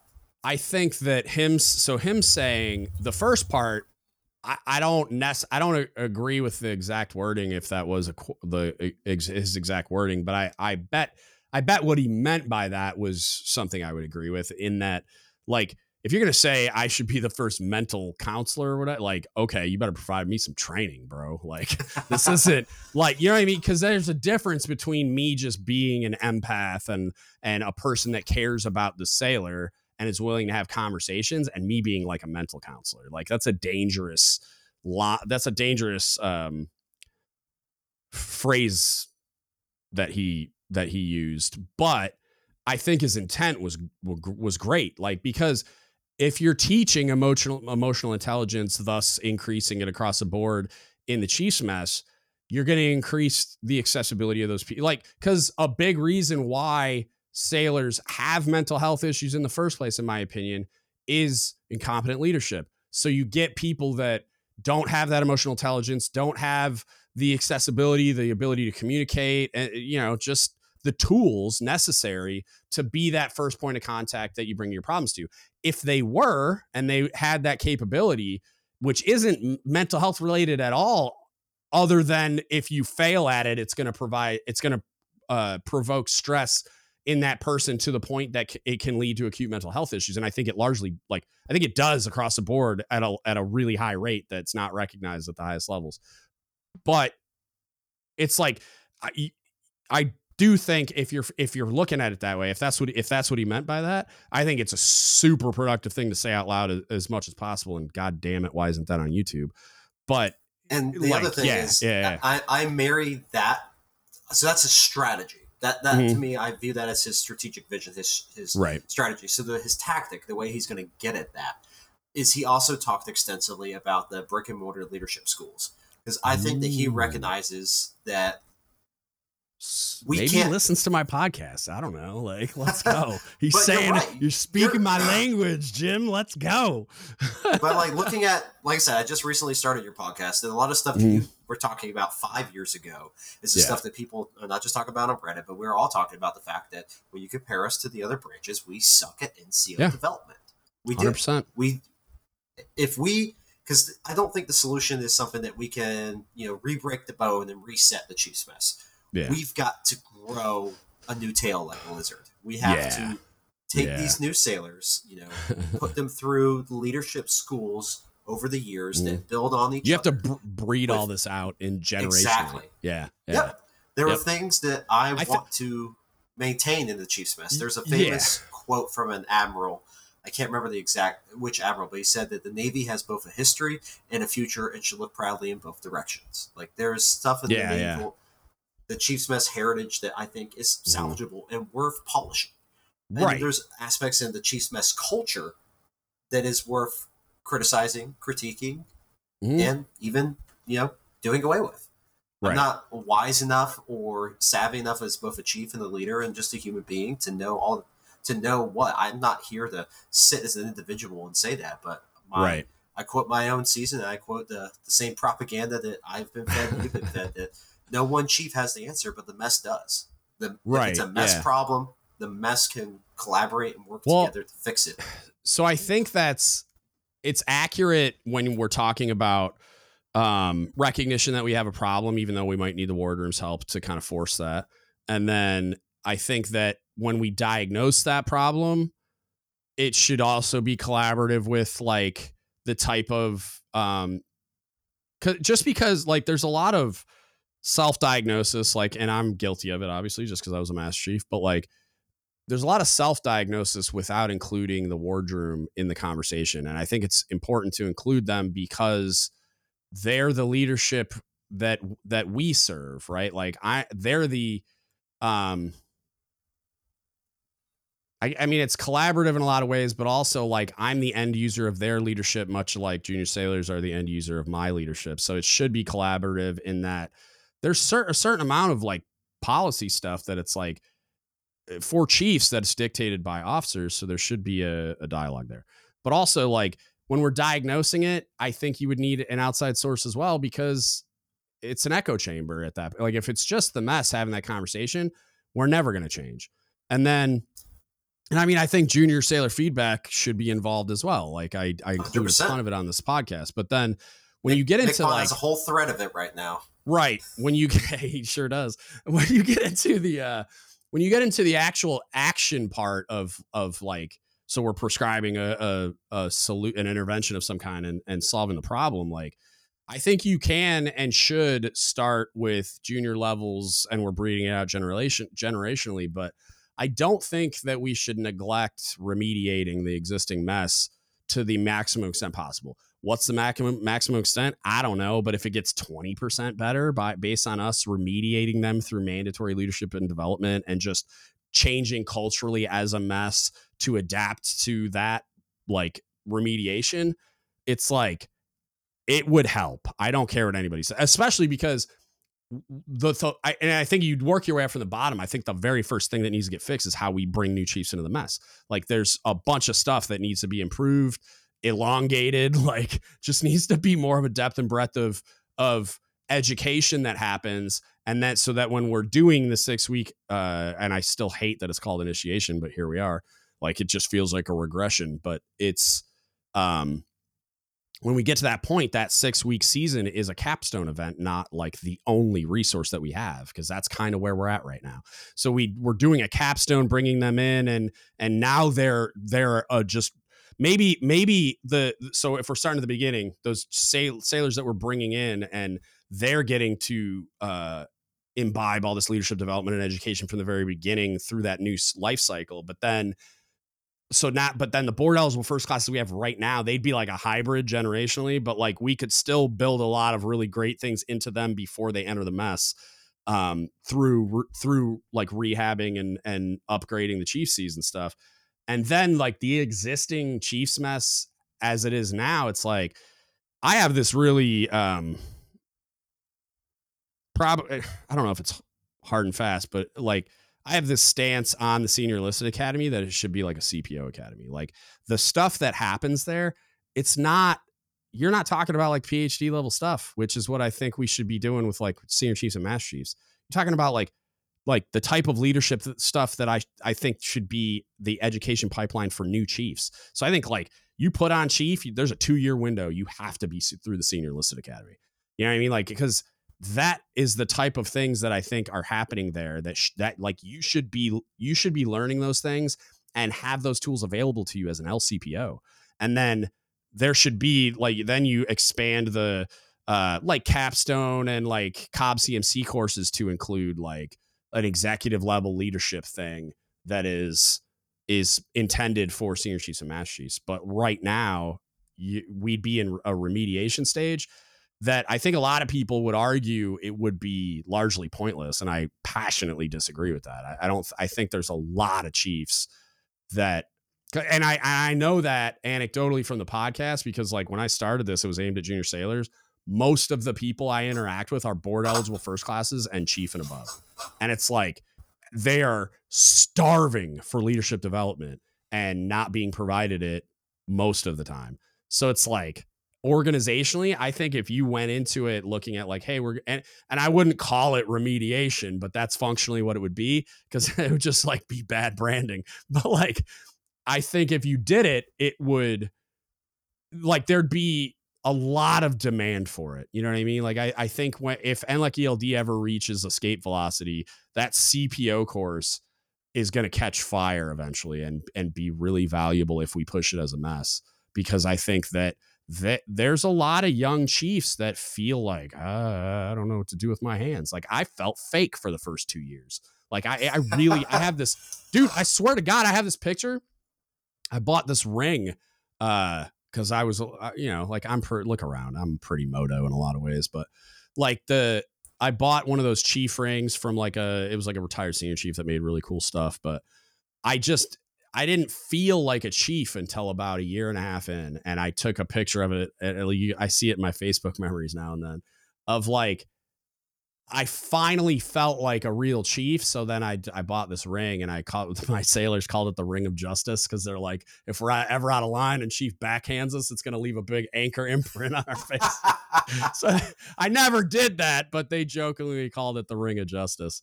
Um, but yeah, it was funny because like I just I felt like I needed something it was like pinning a year. It's like pinning when I actually felt like a chief. You know what I mean? Like it was like I didn't feel like I was faking until I made it, made it anymore. I felt I actually felt like, oh, okay, I'm actually this guy now. I felt like I deserved it finally. You know what I mean? Like you I brought I, up something uh, interesting there that I want to talk about because, like I said, I've, I've, bounced between multiple ships, multiple messes, mm-hmm. and mm. yeah, you probably have a unique per- a unique level of like mess perspective for being a young a younger chief because of that. You know what I mean? Like so you have a lot more exposure. One of the things that I focus on though is not even just in the mess because I'm really big about um, my strategies for approaching the crew. So uh, as an as an IS and the job that I do right now, I'm independent duty. Um, yeah, there's a lot of intel guys that when they're on these independent duties on the smaller ships, they focus that their main customer is the captain, the main person mm. that they brief and interact with are the department heads. But if you look at our designation letter we get, it says shipboard or ship's intelligence officer. We belong right. to the ship. So I take that very seriously as a charge yeah. almost. Chief on the ship I all the time, man. I love interact it. with the sailors. So like I said, I've been on this destroyer for just a couple of months, and I've spent more than half of that between leave and TADs because mm. I'm catching up on stuff because I just got back from deployment in October. Yeah. Um, so the crew doesn't really know me yet. But somehow, like my interactions with the crew is always positive. Like I'm walking down the P way and it's So this is some of the stuff that I've been told by sailors. Because, like I said, this is stuff that I've done on Mhm. three ships in three years and achieved the same result in my day to day interactions with sailors, topsiders, Everywhere. pit snipes, Yeah. Yeah. everywhere. So, you know, we talk about good order and discipline. So, good order and Mm-hmm. discipline, you know, you see a chief in the P way, you get out of the way, you let chief by, right? Uh. What What do you do when that chief says, "Hey, shipmate, how about you come on by? You're the one doing real work right now." Yeah, yeah. That's on Like, shut- submarines. It's a lot less of that, but like that, get out of the way and let chief go by stuff. It like it sort of happens, but not really. Um, it's a lot more informal. But like, yeah, I, I, dude, I, I was always doing stuff like that. I love that. Like, Yeah. The And and, that- even that you talking about handling the lines and stuff, man. Yeah, like yeah, that I stuff goes it. a long way, and it does. just like does. you see the sailor with the bucket, you get out of the way, you talk with him. Mhm. Um, being able to, we had sailor with the quarter boards uh, a couple weeks ago, and I was walking by the sailors, and there's this Mhm. second class that's standing out, uh, waiting her turn. We started Mhm. talking. I'd never interacted with her. Yeah. Um, and you know, I was very impressed with her. Like she was talking about her job, she was talking about her Mhm. education. She was just clearly intelligent. I was like, man, I want to be like you. I told her, I was like, man, I want to be like you when I grow up. And she, Nah. she's like, well, chief. It's like you're a she- chief. Like what? Yeah, and then she told me she's like, "Well, Chief, I want to be, I want to be wearing what you're wearing when I'm not in the Navy anymore." And I looked at her was like, "Hey, this anchor is all fake, man. We're just people under these uniforms. yeah, you got to we're do just what you got to people do." doing the damn thing. Not, not only But that, but I used that to be you. that, Yeah. yeah, but the fact that I Yeah. said that, like, she paused and she looked around at the other sailors, like, "Did, did a chief just Did say he that?" just say that out loud? Yeah, no. Th- then she actually said, "She's like, wow." So this was the part that why it stuck out to me. She's like, "Wow, Yeah. that was progress." Yeah. Oh, I love that. That's such And a that great like- line. and Oh, it stuck with me. Like great it, it, it really stuck with me because I was like that. I just completely subverted that sailor's expectations of what an interaction Yeah. with the chief petty officer is supposed to be. Right. Just through and, simply like and you're even just like that that you in the minds of every sailor that heard that you created the the possibility that a chief like that can be real because most people are just unwilling to believe that we're anything other than that like caricature of the evil character that's just like like we're all sitting in the chief's mess going like how can we ruin everybody's day today you know what i mean like, we're like not we're doing that because we don't have a nice. well, a nice yeah, I mean, like I am, I am. um, but yeah, like the dude, I used to even try to stroke my beard after. I, so I had a similar beard when I was getting treated for cancer because I was basically not at work for five months, and then like I'd get back to work and I'd go like this, just like, and it's not there anymore. Um, people would make fun of me, but yeah, they. Uh, Yeah, that, that interaction stuck out with me, and then the one that oh yeah, the that's so interaction that- cool. Triggered me uh, to bring it up because you were talking about the uh, the ring of justice, It- the fact that your sailors were comfortable to make a joke with you like that. Yeah, Um, Yeah. Mm-hmm. I was walking the P ways yesterday, walking by, excuse me, some sailors that are waiting in the chat line, and I'm just chatting with them. One sailor asked me, "How's it going?"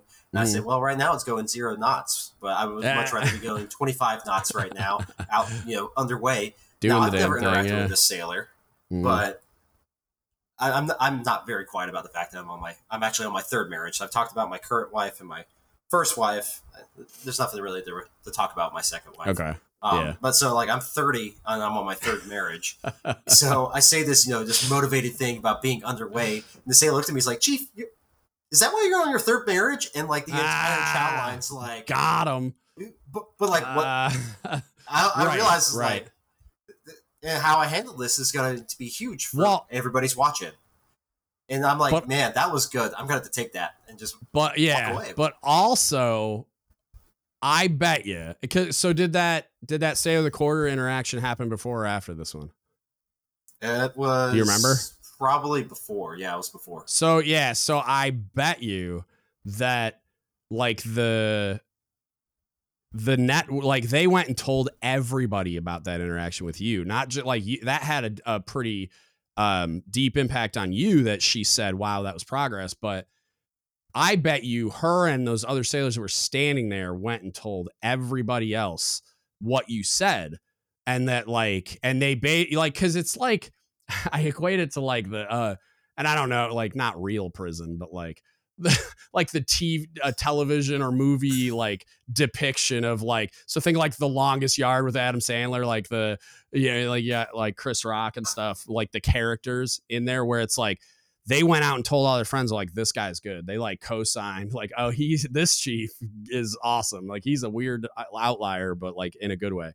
And so I bet you they went and told the whole network. Like they went and notified everybody like immediately, like sent pigeons and like like this dude is legit. You know what I mean? Because that doesn't happen. And it's it's such a crazy interaction for them, less so you, right? Like that's just how you are. And so like I learned that throughout my career as a chief where like and I can't take full credit for it because like like you were saying about them being willing to make that joke with me there's something about smaller communities right? And just the intimacy of like i was with my guys all the time um, not like not so much on my second boat because i was doing a lot of like command level stuff. I was standing watch and control and i was doing cob things and whatever but but still they knew they could access me whenever they want. And there was a, a very um, high level of familiarity. We interacted a ton. I'd go in the galley and joke around with them. So it's not there's not any like barrier there. And I I did work hard to tear that down, but it there's just some even if you didn't like your chief on a submarine, it's like you still have ready ready access to them whenever you want, which isn't common on larger platforms and in larger communities. And they I think the larger you get, the more they like foster that detachment.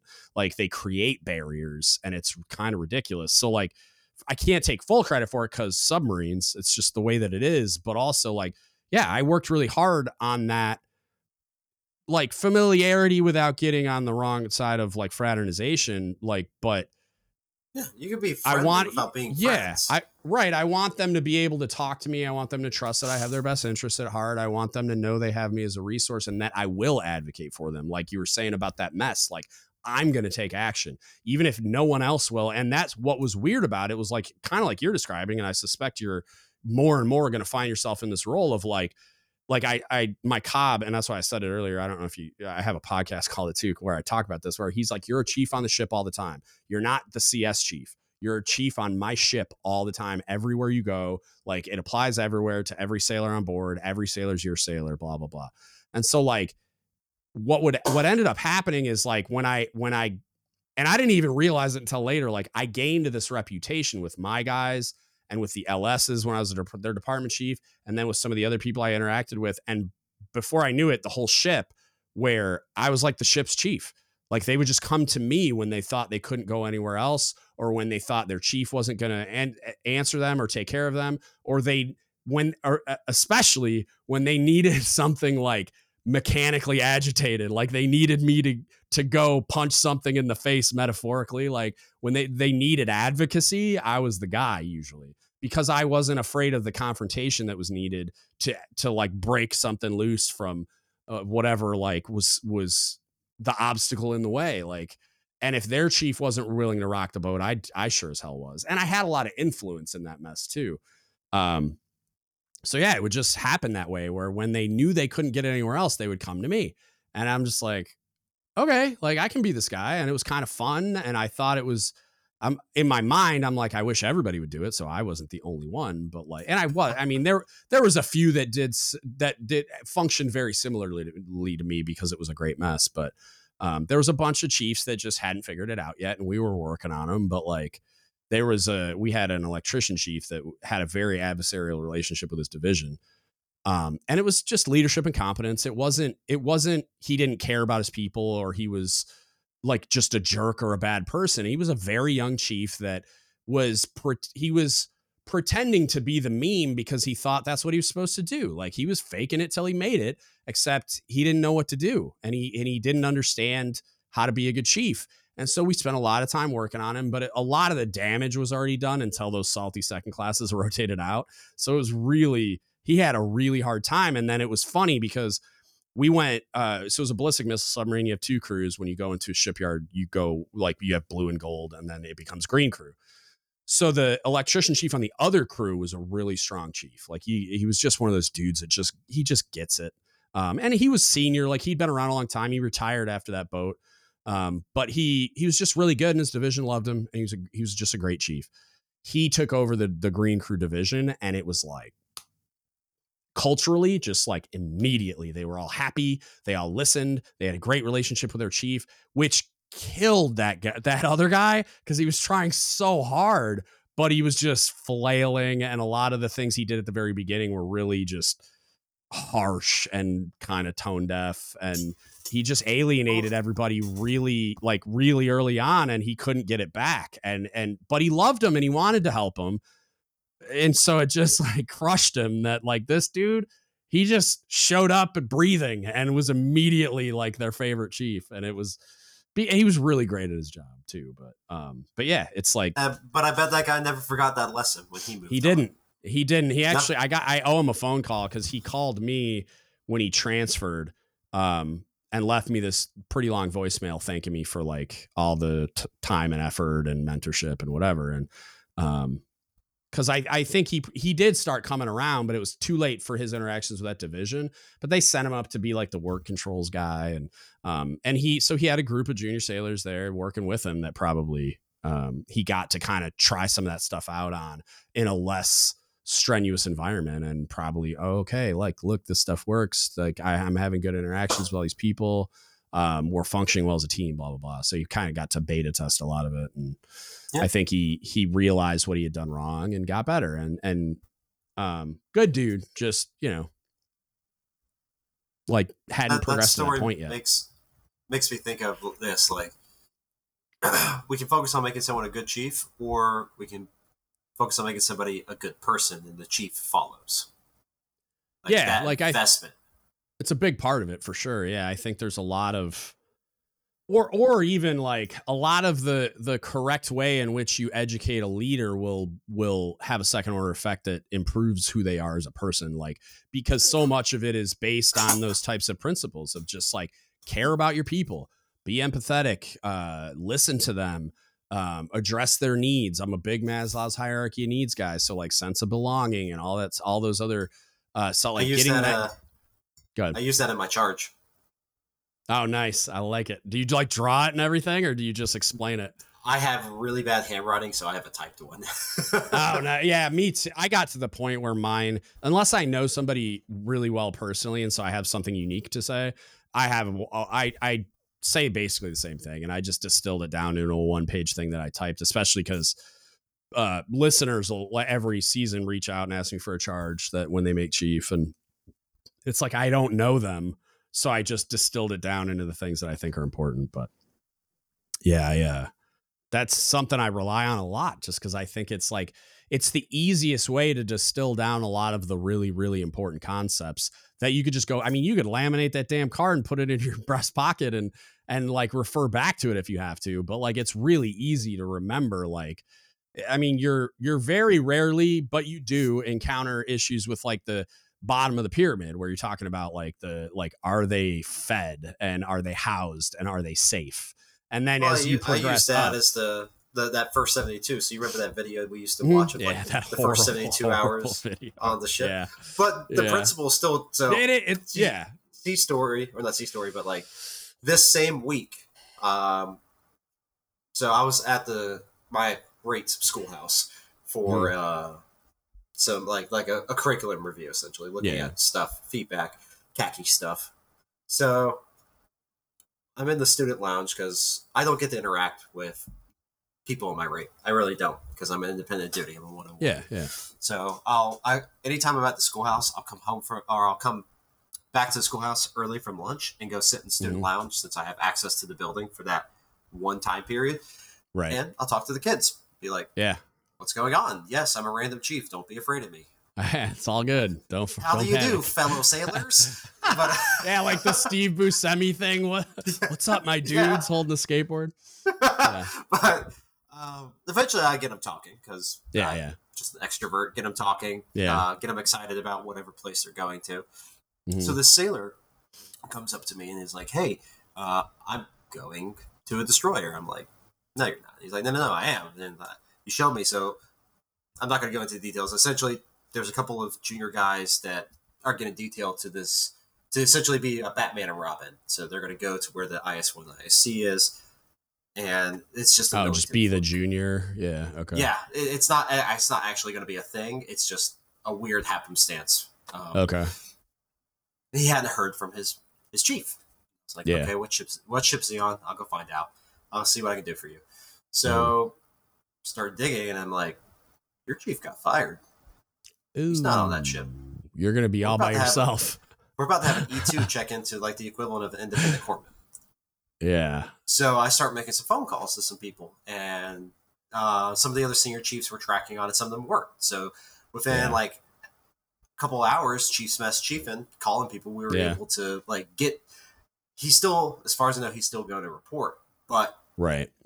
he he there's going to probably be an IS Master Chief waiting on the pier for him. And the reason I wanted to bring that up because we're talking about Maslow's hierarchy, and then that led on Yeah. to the next seventy two. Like this kid's in his prolonged the next seventy two. That is his first impression of Yeah. both the Navy and the Chiefs mess. Is that a whole bunch of chiefs, senior chiefs, and master chiefs that don't even know who he is Right. Are advocating for him. You know, Yeah. that first seventy Which is great. when you get that get that sailor on the ship, we talk about Maslow's hierarchy. You know, food, water, everything. Like, do Mhm. they know where the rack is? Do they know where the berth Yeah. is? Like, Yeah. You know, walking.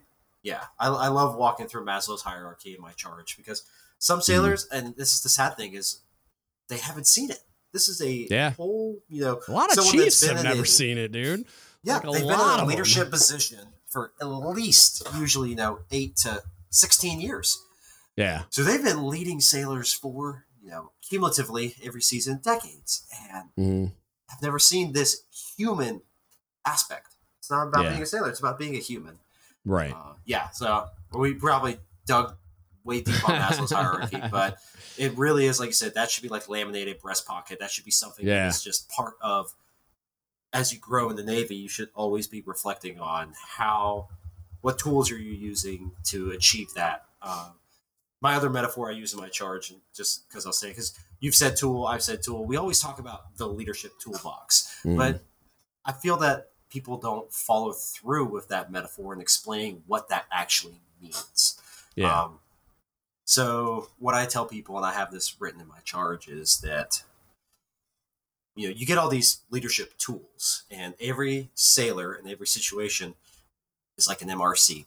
It's maintenance Mhm. requirement card. You got to pull out different tools and apply them in different ways, different times to achieve Right. the outcome. And you talk about like the uh, the, the negative reinforcement, the the knife hand, the thou shalt. Mhm. That's a universal tool. You can use that to achieve results, but eventually you're going to strip the screw.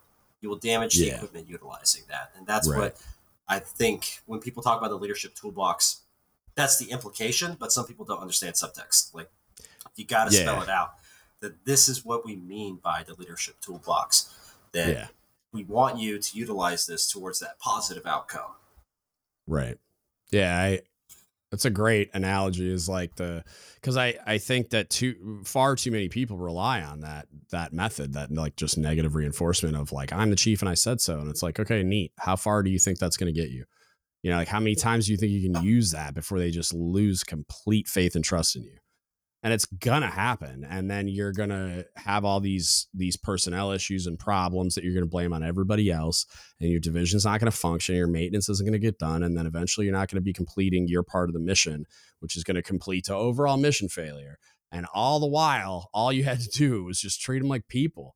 And it's like it's it's insane to me how many examples i've i've seen and heard about and, and experienced personally of like if you just treat them like human beings that you care about, you'd be like floored at the results of like I've I have so many stories of just like turning around struggling sailors that it's like okay, let's find out what's really going on here and then meet those needs. Like what's missing? Um like I had a, a I was standing diving off of the watch. It was my second deployment. So the first one, they kind of built a watch section around me because I was the least experienced. So I had a lot of strength around me, right?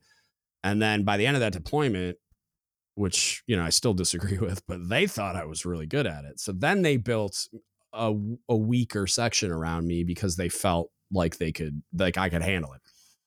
So I had this uh, very, very experienced uh, stern planesman that was. So you have like two sticks. They're actually driving. I'm telling them what to do, and then I have a chief of the watch who moves ballast around and does a bunch of other things to like affect buoyancy and, and angle and stuff. And I'm telling him what to do. So this planesman, like uh, I had him. He's very experienced, but he was kind of a knucklehead, like in every sense of the word. Like he got second chance to us from another submarine because he screwed up there and uh, just you know like everything from grooming standards to attitude to like maintenance and everything. he was just a chucklehead.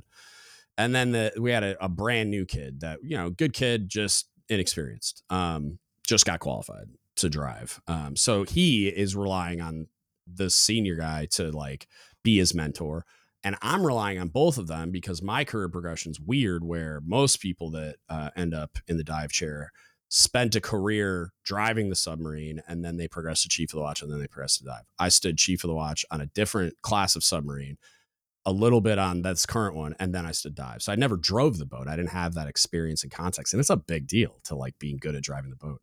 So I have to trust them a lot more. So like I needed this knucklehead to be good at his job. And so I'm talking to him and I because at first when they wrote the watch I'm like, oh God, please don't. Like, please don't put me in this position. Cause I don't I don't feel competent enough. Like I don't feel like my expertise and my experience level is high enough to to supervise this kid properly. And so I was worried that something was gonna go wrong. But then I figured out pretty quickly, like, oh, when he decides to switch on, he's really good at driving the boat. So I just need to like keep him switched on. I that I can do that. I can figure out how to how to motivate him. And so all it took, surprisingly, was just installing a sense of of value in this kid. Like I would tell him how great he is at driving the boat all the time and how much I trusted him. But also, like when he would get disengaged, because he was the type of kid like he would start to like nod off and stuff. Sometimes when we're sometimes it gets boring, we're just punching holes in the ocean, and um, so I would have to like talk to him, be like, "Hey, man!" Like especially when we were going to periscope depth, it's very complicated and dangerous and I needed you to be engaged and and really on the ball because there's a there's not much of a difference between uh, like ascending to periscope depth and broaching the ship and everybody can see you, or uh, ascending to periscope depth and like not getting the periscope and mass out of the water because you just you're off by five feet. So you really gotta nail it, like to get up, settle out at periscope depth, not broach, not be too shallow, and maintain the mass out of the water for comms, and maintain the periscope out of the water so they can see, and blah blah blah. Um, so this kid, it was like all it took was me telling him how important he was to the watch team, how much I trusted him, and all right, man, and like, and I would get him to communicate with the other guy too, and like mentor him. I'm like, you need to teach him and mentor him. And nobody had ever put him in those positions any ever because they never trusted him because he was always getting in trouble. But I'm like, maybe that's why he was getting in trouble all the time, and this maybe that's why you had all these problems with him. So like, it, it, it switched him back on, and at least while he was on watch, he would kill it like he was awesome. And I was just like, huh, weird, you know, like weird how that works. Like all I had to do was was give him a sense of belonging. He was he was a very important part of our watch team and I trusted him to be the senior guy, the mentor and and we would get to the point where we we have this dive and drive trainer. It's like a simulation. You might have seen it in like a video where it's like a fake submarine control room and it's like moving around and simulating like the angles and all the things that happen. And he would like he started mentoring like uh, new people that were qualifying in the trainer and just would he, like the guys at the trainer but this kid's amazing he needs a haircut but he's amazing like and it was just like it was funny because it was and like i was pretty proud of it because i was just like it wasn't hard I, as soon as I recognized it, it was just like I'd seen it a bunch of other times, and I'm like, oh, he's really good at this. I don't need to teach him how to drive. I need to just like give him a sense of belonging. I can do that. I'm good at that and that's all it took. And he was amazing, and he kept me out of trouble. So it's like, you know, there's so many there's so many instances of that kind of thing happening where and, and that's all it takes is it's i'm just treating them like people instead of eh, consumables you know wild yep. it's um i i really think that the leadership academies as they come online or whatever we start to do to kind of get ourselves right. more aligned with our joint uh joint fellow services is going to be kind mm. of the right step. Uh, it's definitely yeah. something I wish I'd gotten earlier in my career. Uh, yeah, fingers crossed no, I get into SEA. It's just going to be a matter of do I have the time I, before the baby comes? Yeah, I'm not going. I, not going after that baby comes. I highly recommend it, man. It's amazing. Um, I'm looking forward to it. Let's do one last topic pivot because um, I'm uh, sure. I've noticed I noticed a theme in a few of your articles, and it's something I've talked to my buddy Jason about um, and that I've I've come to believe pretty passionately uh, uh, in that. Um, and we talked a little bit about it before we started recording. Is like the m- more of like a organizational outlook on and even like training and evaluating sailors on their capability as a of, as a war fighter instead of um, a lot of the other things that we put into ECPs and evaluate sailors on which it, it is evolving slowly into in the right direction i think as far as like what we're putting into like like you mentioned before we started recording about uh, what's in the convening letters and and board precepts and what they're looking for to promote to chief but also like from the very beginning it's like i feel like it's instilled in sailors that there's all this like extra superfluous things not like entirely useless but like it's the type of stuff when things starts when things start exploding around you on a ship it's just not going to matter at all like even updating your NFAAS. Like it's not useless. it has it has a great it has a great intent, but it's not critical to warfighting effectiveness at all. So it's no, like uh, why are we doing it three times a week? right. It's uh yeah. So I've written I think five articles in the last three years. Uh, mm. Three of them have been the first place winner in the Navy's enlisted essay contest, which is uh, sponsored by the Naval Institute. So I started mm. entering them as a first class. The first article I wrote was on uh, damage control culture and combat psychology in the Navy. And I mean, I'm an IS, and I'm not that good at DC. I'm going to own that right yeah. now. Like I'm not. Right. I'm not. Like I'm not on right. set on these ships because I'm more focused in my warfare area. But I wholly recognize that as we've been. They call it DSAT. Said, when, I always. When I always called it Decant. Yeah, DC. Yeah, see that's that's the uh, okay. That's the like East Coast versus West Coast. Like oh, some of the I learned ab- are same, same but different. Oh, I learned about it. Uh, I had a bunch of surface sailors as instructors, and then when I was at the Chiefs board, I got even more immersed because I had to evaluate surface CSs, LSs, and RSs. Um, but so yeah, they, the, everybody I've always heard say Decant. I've heard it both ways, but yeah, right, that, that's whatever. just the one same, that seems to stick with me. Yep. Stupid uh, details because the, you're right. Like the Navy kind of got a sh- what I call a shot across the bow moment because mm. of 2016 when the uh, Mason, the Nitze, the San Antonio, and the Ponce were all fired on over a period mm. of time in, Oct- in October of that year, and I think to this day we don't still talk about it enough. And there's a lot that I'm obviously not going to say, but in general, right, we got shot at on ships, yeah, and that hadn't happened in a long time, and. Yeah well, I mean, look at the 24th of February 2022, last year. Like, sailors were exposed to a modern conflict every time that they were mm-hmm. scrolling through Facebook or TikTok. Like, there are uncomfortable circumstances going on in the world right now. That is yeah. very easy to acknowledge and to point at. Mm-hmm. So, one, I don't think the Navy equips people, equips junior officers and chiefs that are not like either passionate about geopolitics and history or intel yeah. to talk about this, which was the the Great Power Conversations article that won last year. Um, but in general, we also just don't really prioritize like you like you're saying like damage control mentality, like right. really telling us like this is a do or die job. Yeah, we and that's hard to say when we're already having. You know, I used to so the mess on my first ship used to call me Chicken Little uh, that was my nickname in the mess. the sky is falling. Um, it, really, it was. And then like Russia finally invaded, and they're like, "Okay, we'll give you this one." It's like yes, but um, because the pushback they gave me, the mess, and it was right. It's like we don't think you're wrong in how you're framing. Like, hey guys, things are going to get mm. bad. Um, right. But like sailors are already having mental health. You really want to add to that, and yeah, like, we have we have to address these things concurrently. And I don't know the answer, but I just know that I how many sailors are going to walk down the pier if things are about to get very very real because yeah. they're already hating hating to walk down the pier right exactly it's it's the that mental health stuff's not going to go away when things start exploding around us so it's no. just compounding the casualty it's like yeah no mental health's really important but after after the priority of just like caring for our people and make sure making sure they're fully functional like there's always a selfish component uh, process operating in the background of why do I need them fully functional besides that I care about them? Because I need to go fight a war. eventually. That's what we're training for. and that's like what we do here.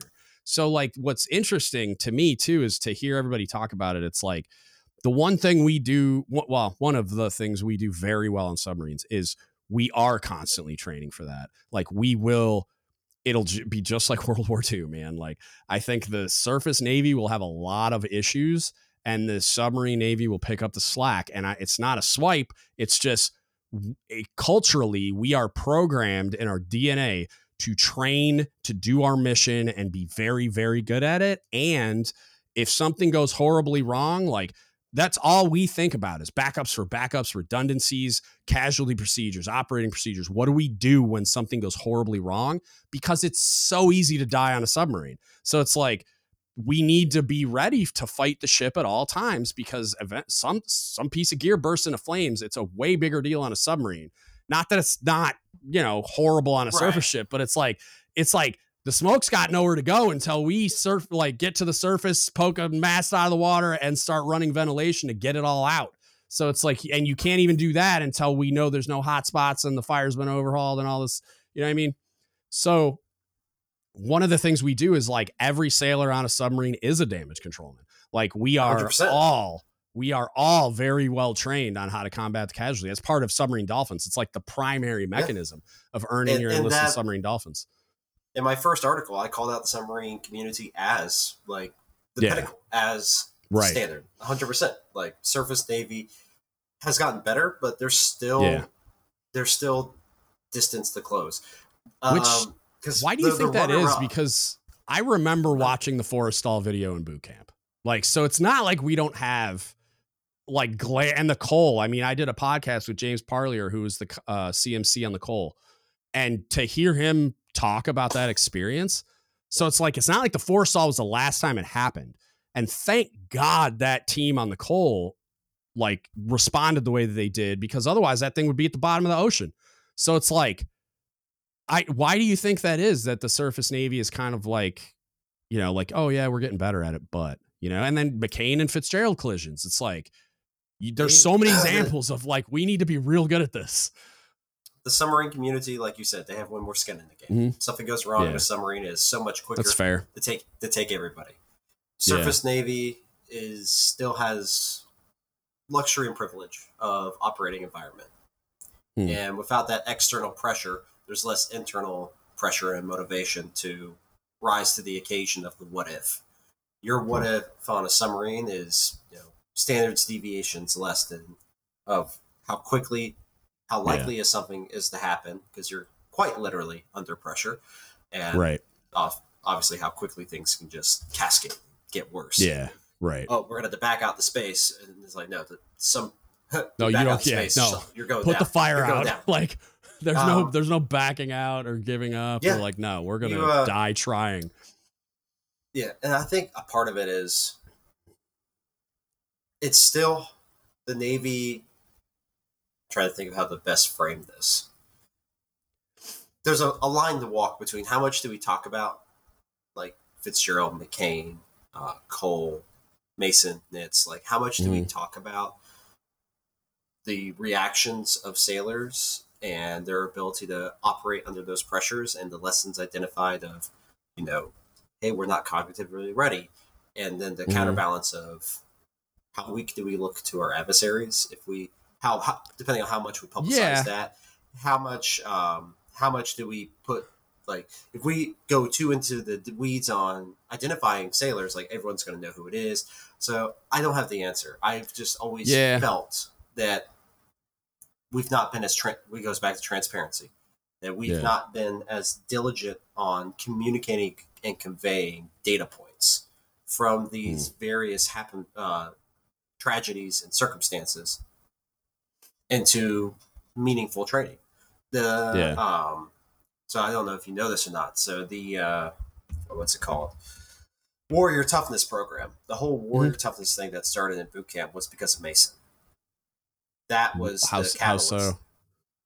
Because like, of so the Warrior Toughness Program was, to my knowledge, this is something I was passed by some Force and Fleet Master Chiefs and from other people because of my article on uh, damage control culture and all that mm-hmm. was that the Warrior Toughness program was the Navy's remedy to the observations of people's ability to operate uh, based off of what happened on Mason. That's that's Okay. the rumor that I'd heard. Okay. Because if you look at Mason, no one died. Ships Hmm. never got hit. Thank God. Right. But it's different than Cole or Fitzgerald or McCain because Right. they were in that combat mentality for two weeks.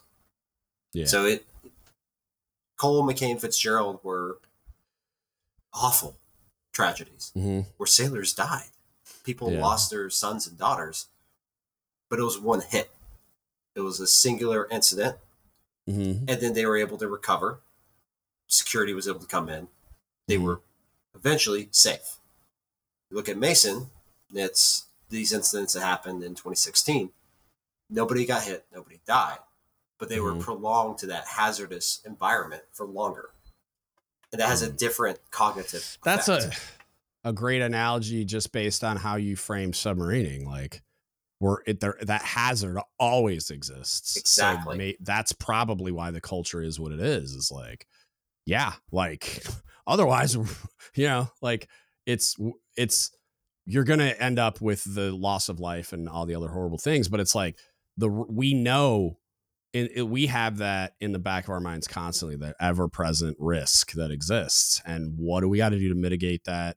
Get it down to the lowest level possible. And if it still happens, like, what do we got to do to respond to make sure that we're good and to fight the ship? And it's like, yeah, that that hazard's never not there. So Yep, to fight the ship and I- not give up the yeah. ship. I just Yeah. slid it in, sorry. I like what you did there. Um, the I'm curious about like, cause I like I get what you're saying, but I also just like it seems so obvious to me that based on all of those incident incidents, um, like we have so many data points. And I and I say that like 1120s, like nuclear trained submarine officers, love to say "Oh, I have multiple data points, so we have to we have to do something about this right now. Oh my god!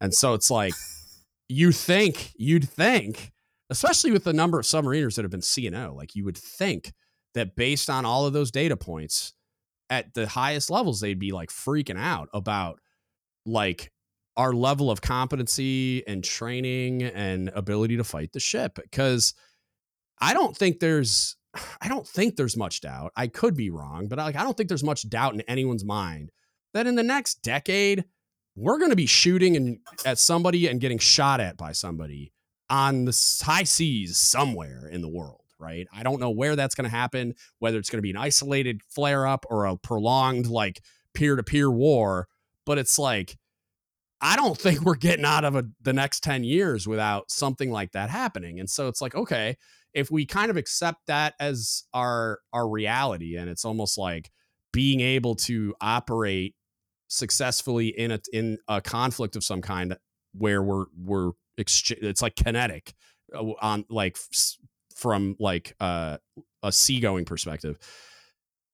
Then like okay well what are we doing to get ready for that? And i don't think in serves the answer. I don't think like even the even some of the like stupid inspections we do on submarines where we do like we, they used to be called tactical readiness evaluations but now i think they're called like combat readiness evaluations even though they're not like again we do a lot more training and proficiency and evaluation on those types of things.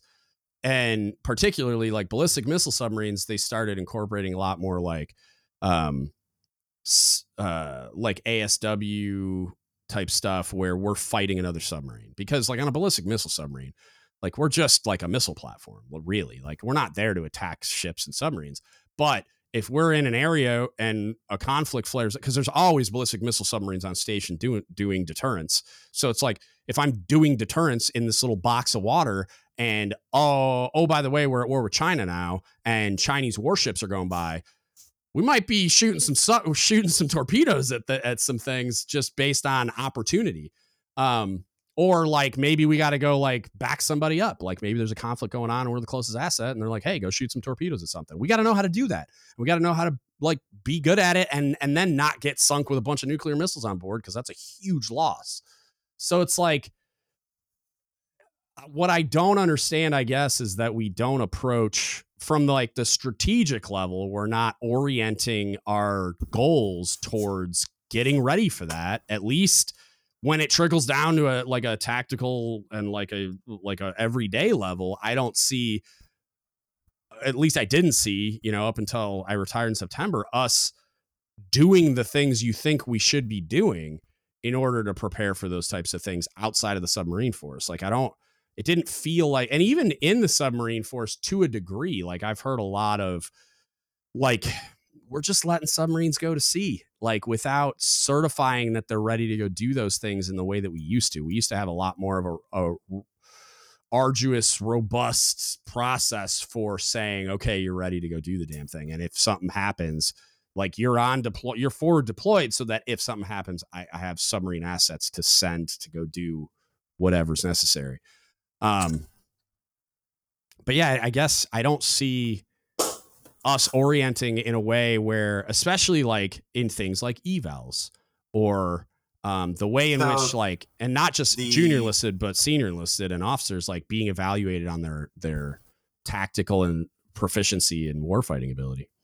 So the sailor that was second place to me, the, uh, my first uh, essay contest win, which I thought that his article not only was it like a, a perfect marriage with mine, I, I mm-hmm. thought his topic was actually better than mine. Um, talked about kind of like the army having a second fitness assessment, and it's all like DC stuff. It's all medical yeah. stuff. Yeah. So stuff like that, because you're right. It's yeah. the same principle of you get what you inspect. You reward right. what you incentivize. Um, mm-hmm. A perfect example of this um, that relates to me is I ended up performing. When you look at like metrics and reports, I outperformed mm-hmm. a lot of other independent ISs on multiple ships. Um, right. Just on the amount of like work that I was outputting from my ship but I would not compare it against them. I'm only compared against the Chiefs on the ship. Other Chiefs on the ship, yeah what right. that resulted in is it's not this is what one of the things my mentor pointed out to me he's like mm-hmm. i can't re- make those other is's want to perform like you when it comes to doing these types of reports and stuff because they're not ranked against you they're ranked right. against their own messes the same kind of principle you mm-hmm. if it's not on the evaluation if it's not incentivized in a way that benefits people why would they perform it so yeah, and that I guess that's that's kind of what I'm saying too. Is like just so Jason would push really hard on like um the evaluating somebody as a warfighter, like on their warfighting competency, what they bring to that, how good they are at it, and so like I want to reward that, and so like he put it, he was the example he gave was he he routed like a sale of the quarter package, I think, for like a BM two, and it was it was if we went to like he he might not have all the collateral duties and all the other things. But if I went to war tomorrow, this is the guy I'd want with me. And I was like, that's a great line. Also, I wish everything was kind of oriented that way, where it's like, yeah, like that other stuff is not unimportant, but it's significantly less important than your warfighting competence, right? And like, so the the surface navy is getting at that in the officer level right now. With have you heard of mm-hmm. the, the uh, weapons and tactics instructor program? WTI. Yeah, actually, so uh, I the beard dude that I just talked to yesterday, I think, uh, is oh uh, he's a JO that did a bunch of ship tours and then now he's an instructor and he's I think he's a, a weapons tactic, whatever you just said. Like yeah. or he, so he they, referenced it, but I think he was one as well. So, and for the listeners not tracking, so like this is this program uh, came around like 2016, and the Navy mm. views it as a high return on investment. It's a great program. So they allow these yeah. officers to screen for this and they get like a little patch to get to wear on their uniform. Okay. But the curriculum is no damn joke. Yeah. Like it is That's what he was saying. He's are, like these Yeah, like if you're a mine warfare doing. witty they're surface warfare and anti-submarine mm. warfare strike war like whatever your warfare area is that you ah, get patched in. Anti- like, anti-submarine warfare in the service community is cute. Hey now, I just want to I just want to put that out. it's hilarious to me that uh, like so but and what's funny is like anti-submarine warfare if we're talking about uh at our adversaries like oh yeah okay you could probably sink some of them but like it's always cute when we do exercises with our own surface navy it's like Do you really think you're gonna like counter detect us and then be able to do anything about it before you're dead? Because like that's not real. like it's I'm just putting that out there. I think it's hilarious. But anyway, So I'm done. this is so this is an interesting thing. So for all this like surface warfare stuff, Mhm. it's only for officers. Now, yeah, the it, right. there's a caveat.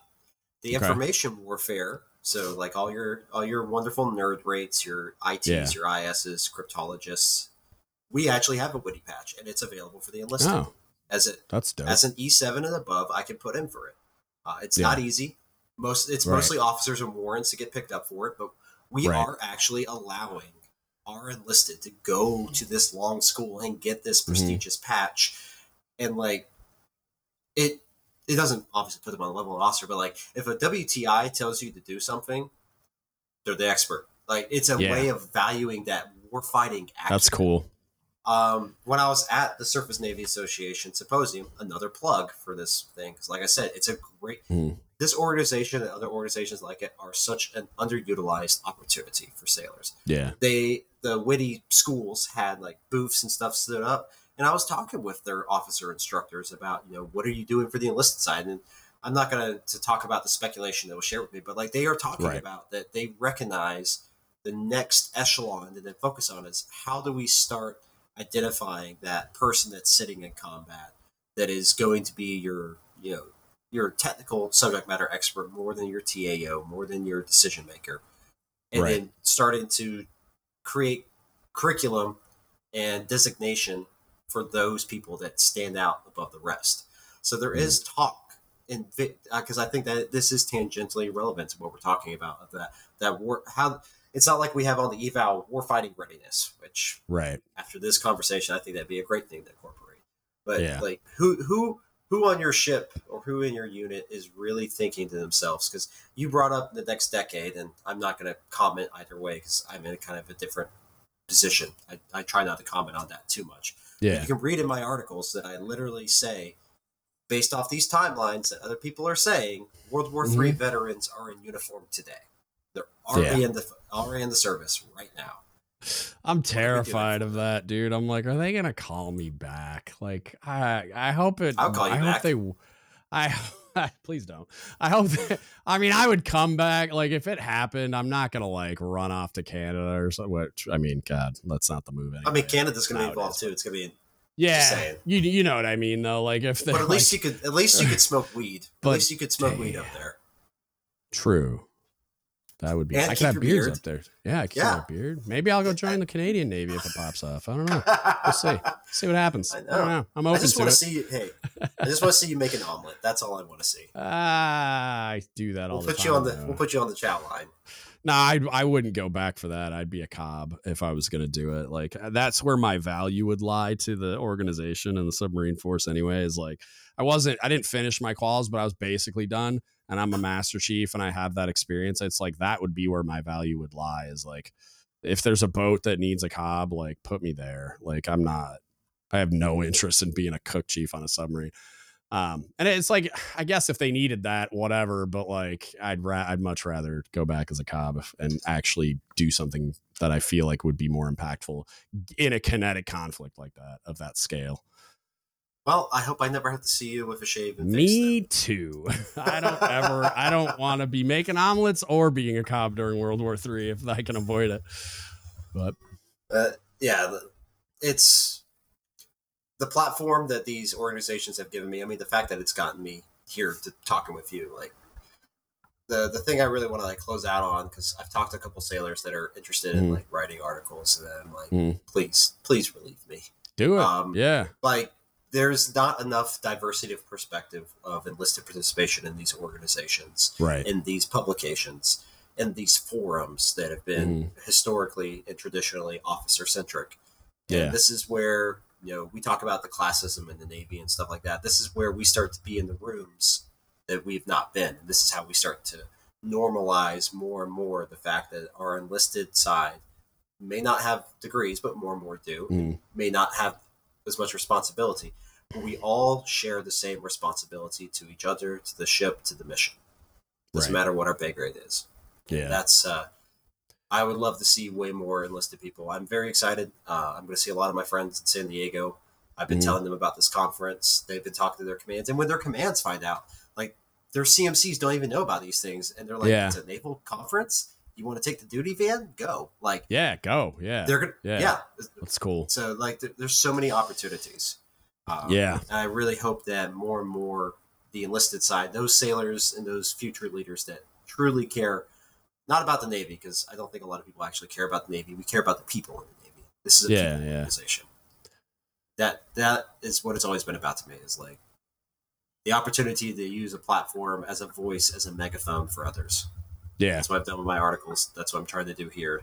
It's what I did on Reddit and Yeah. circling with MCPON and ended up in that whole Yeah. weird situation. I hey, I'm glad. I'm really glad it happened, and and your involvement and Joanne Ortloff's involvement and whatever. Like, I'm I'm really glad it wasn't just like an interaction you all had and then they dropped it because that could have very easily happened where they were just like, yeah, well, no, we'll totally take a look at it and get back to you, and then they just are like, we're not going on with it. Like, I feel like most most MCPONs would have been like risk averse and just been like, nah, I'm good. But so it's Now the risk you assessment code on that's too hard. We're going back to the yeah, yeah, yeah. And for any of the sailors that are, you know, looking at this whole MCPON thing, and they didn't even, and they didn't, not that they disregarded your uh, spit, uh, spit in the yarn, but like he he, I don't- he really followed Yeah. through.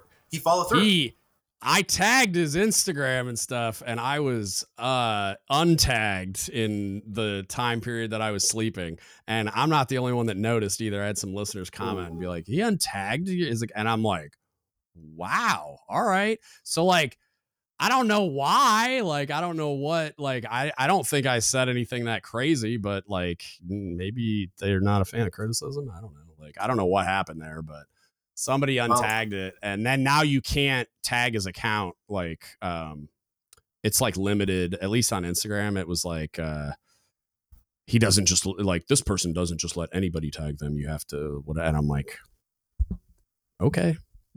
Don't want things brought to your attention i like i don't i don't i don't get it because like joanne bass is i'm a big fan of i'm trying to get her on the podcast if i i can't figure out how to contact her. So if anybody out there has a hookup let me know. But i keep like commenting on her social media stuff just because what she does is amazing. And she like people tag her all the time her account and then she acts on it. Like she does something about it which i think is really cool. And it's like there's a small history of the MCPON PAO account like acting on Coronado mold and the barracks and stuff via Reddit. So it's like I'm like, well, why do you have a problem with me tagging you? Like maybe it had some valuable information in it. Did you listen to it? Just like feed feedback's good. And it's like, yeah, there's some criticism in there. And you know, like I don't apologize. I'm not gonna apologize for any of it, but also like I don't not want to have a dialogue if they're interested. You know what I mean? Like I'm not trying to get him on it or anything, but if he actually would have this type of a conversation with me, I would do it. Um, I do it offline too. You don't gotta publish anything. I won't even tell anybody about it. But like I don't know that they're even willing to have those conversations. And there's a small cynical part of me that thinks that the Reddit AMA was more about the the clout that he could get by being the MCPON that went on Reddit and less about actually answering questions. I really hope I'm wrong.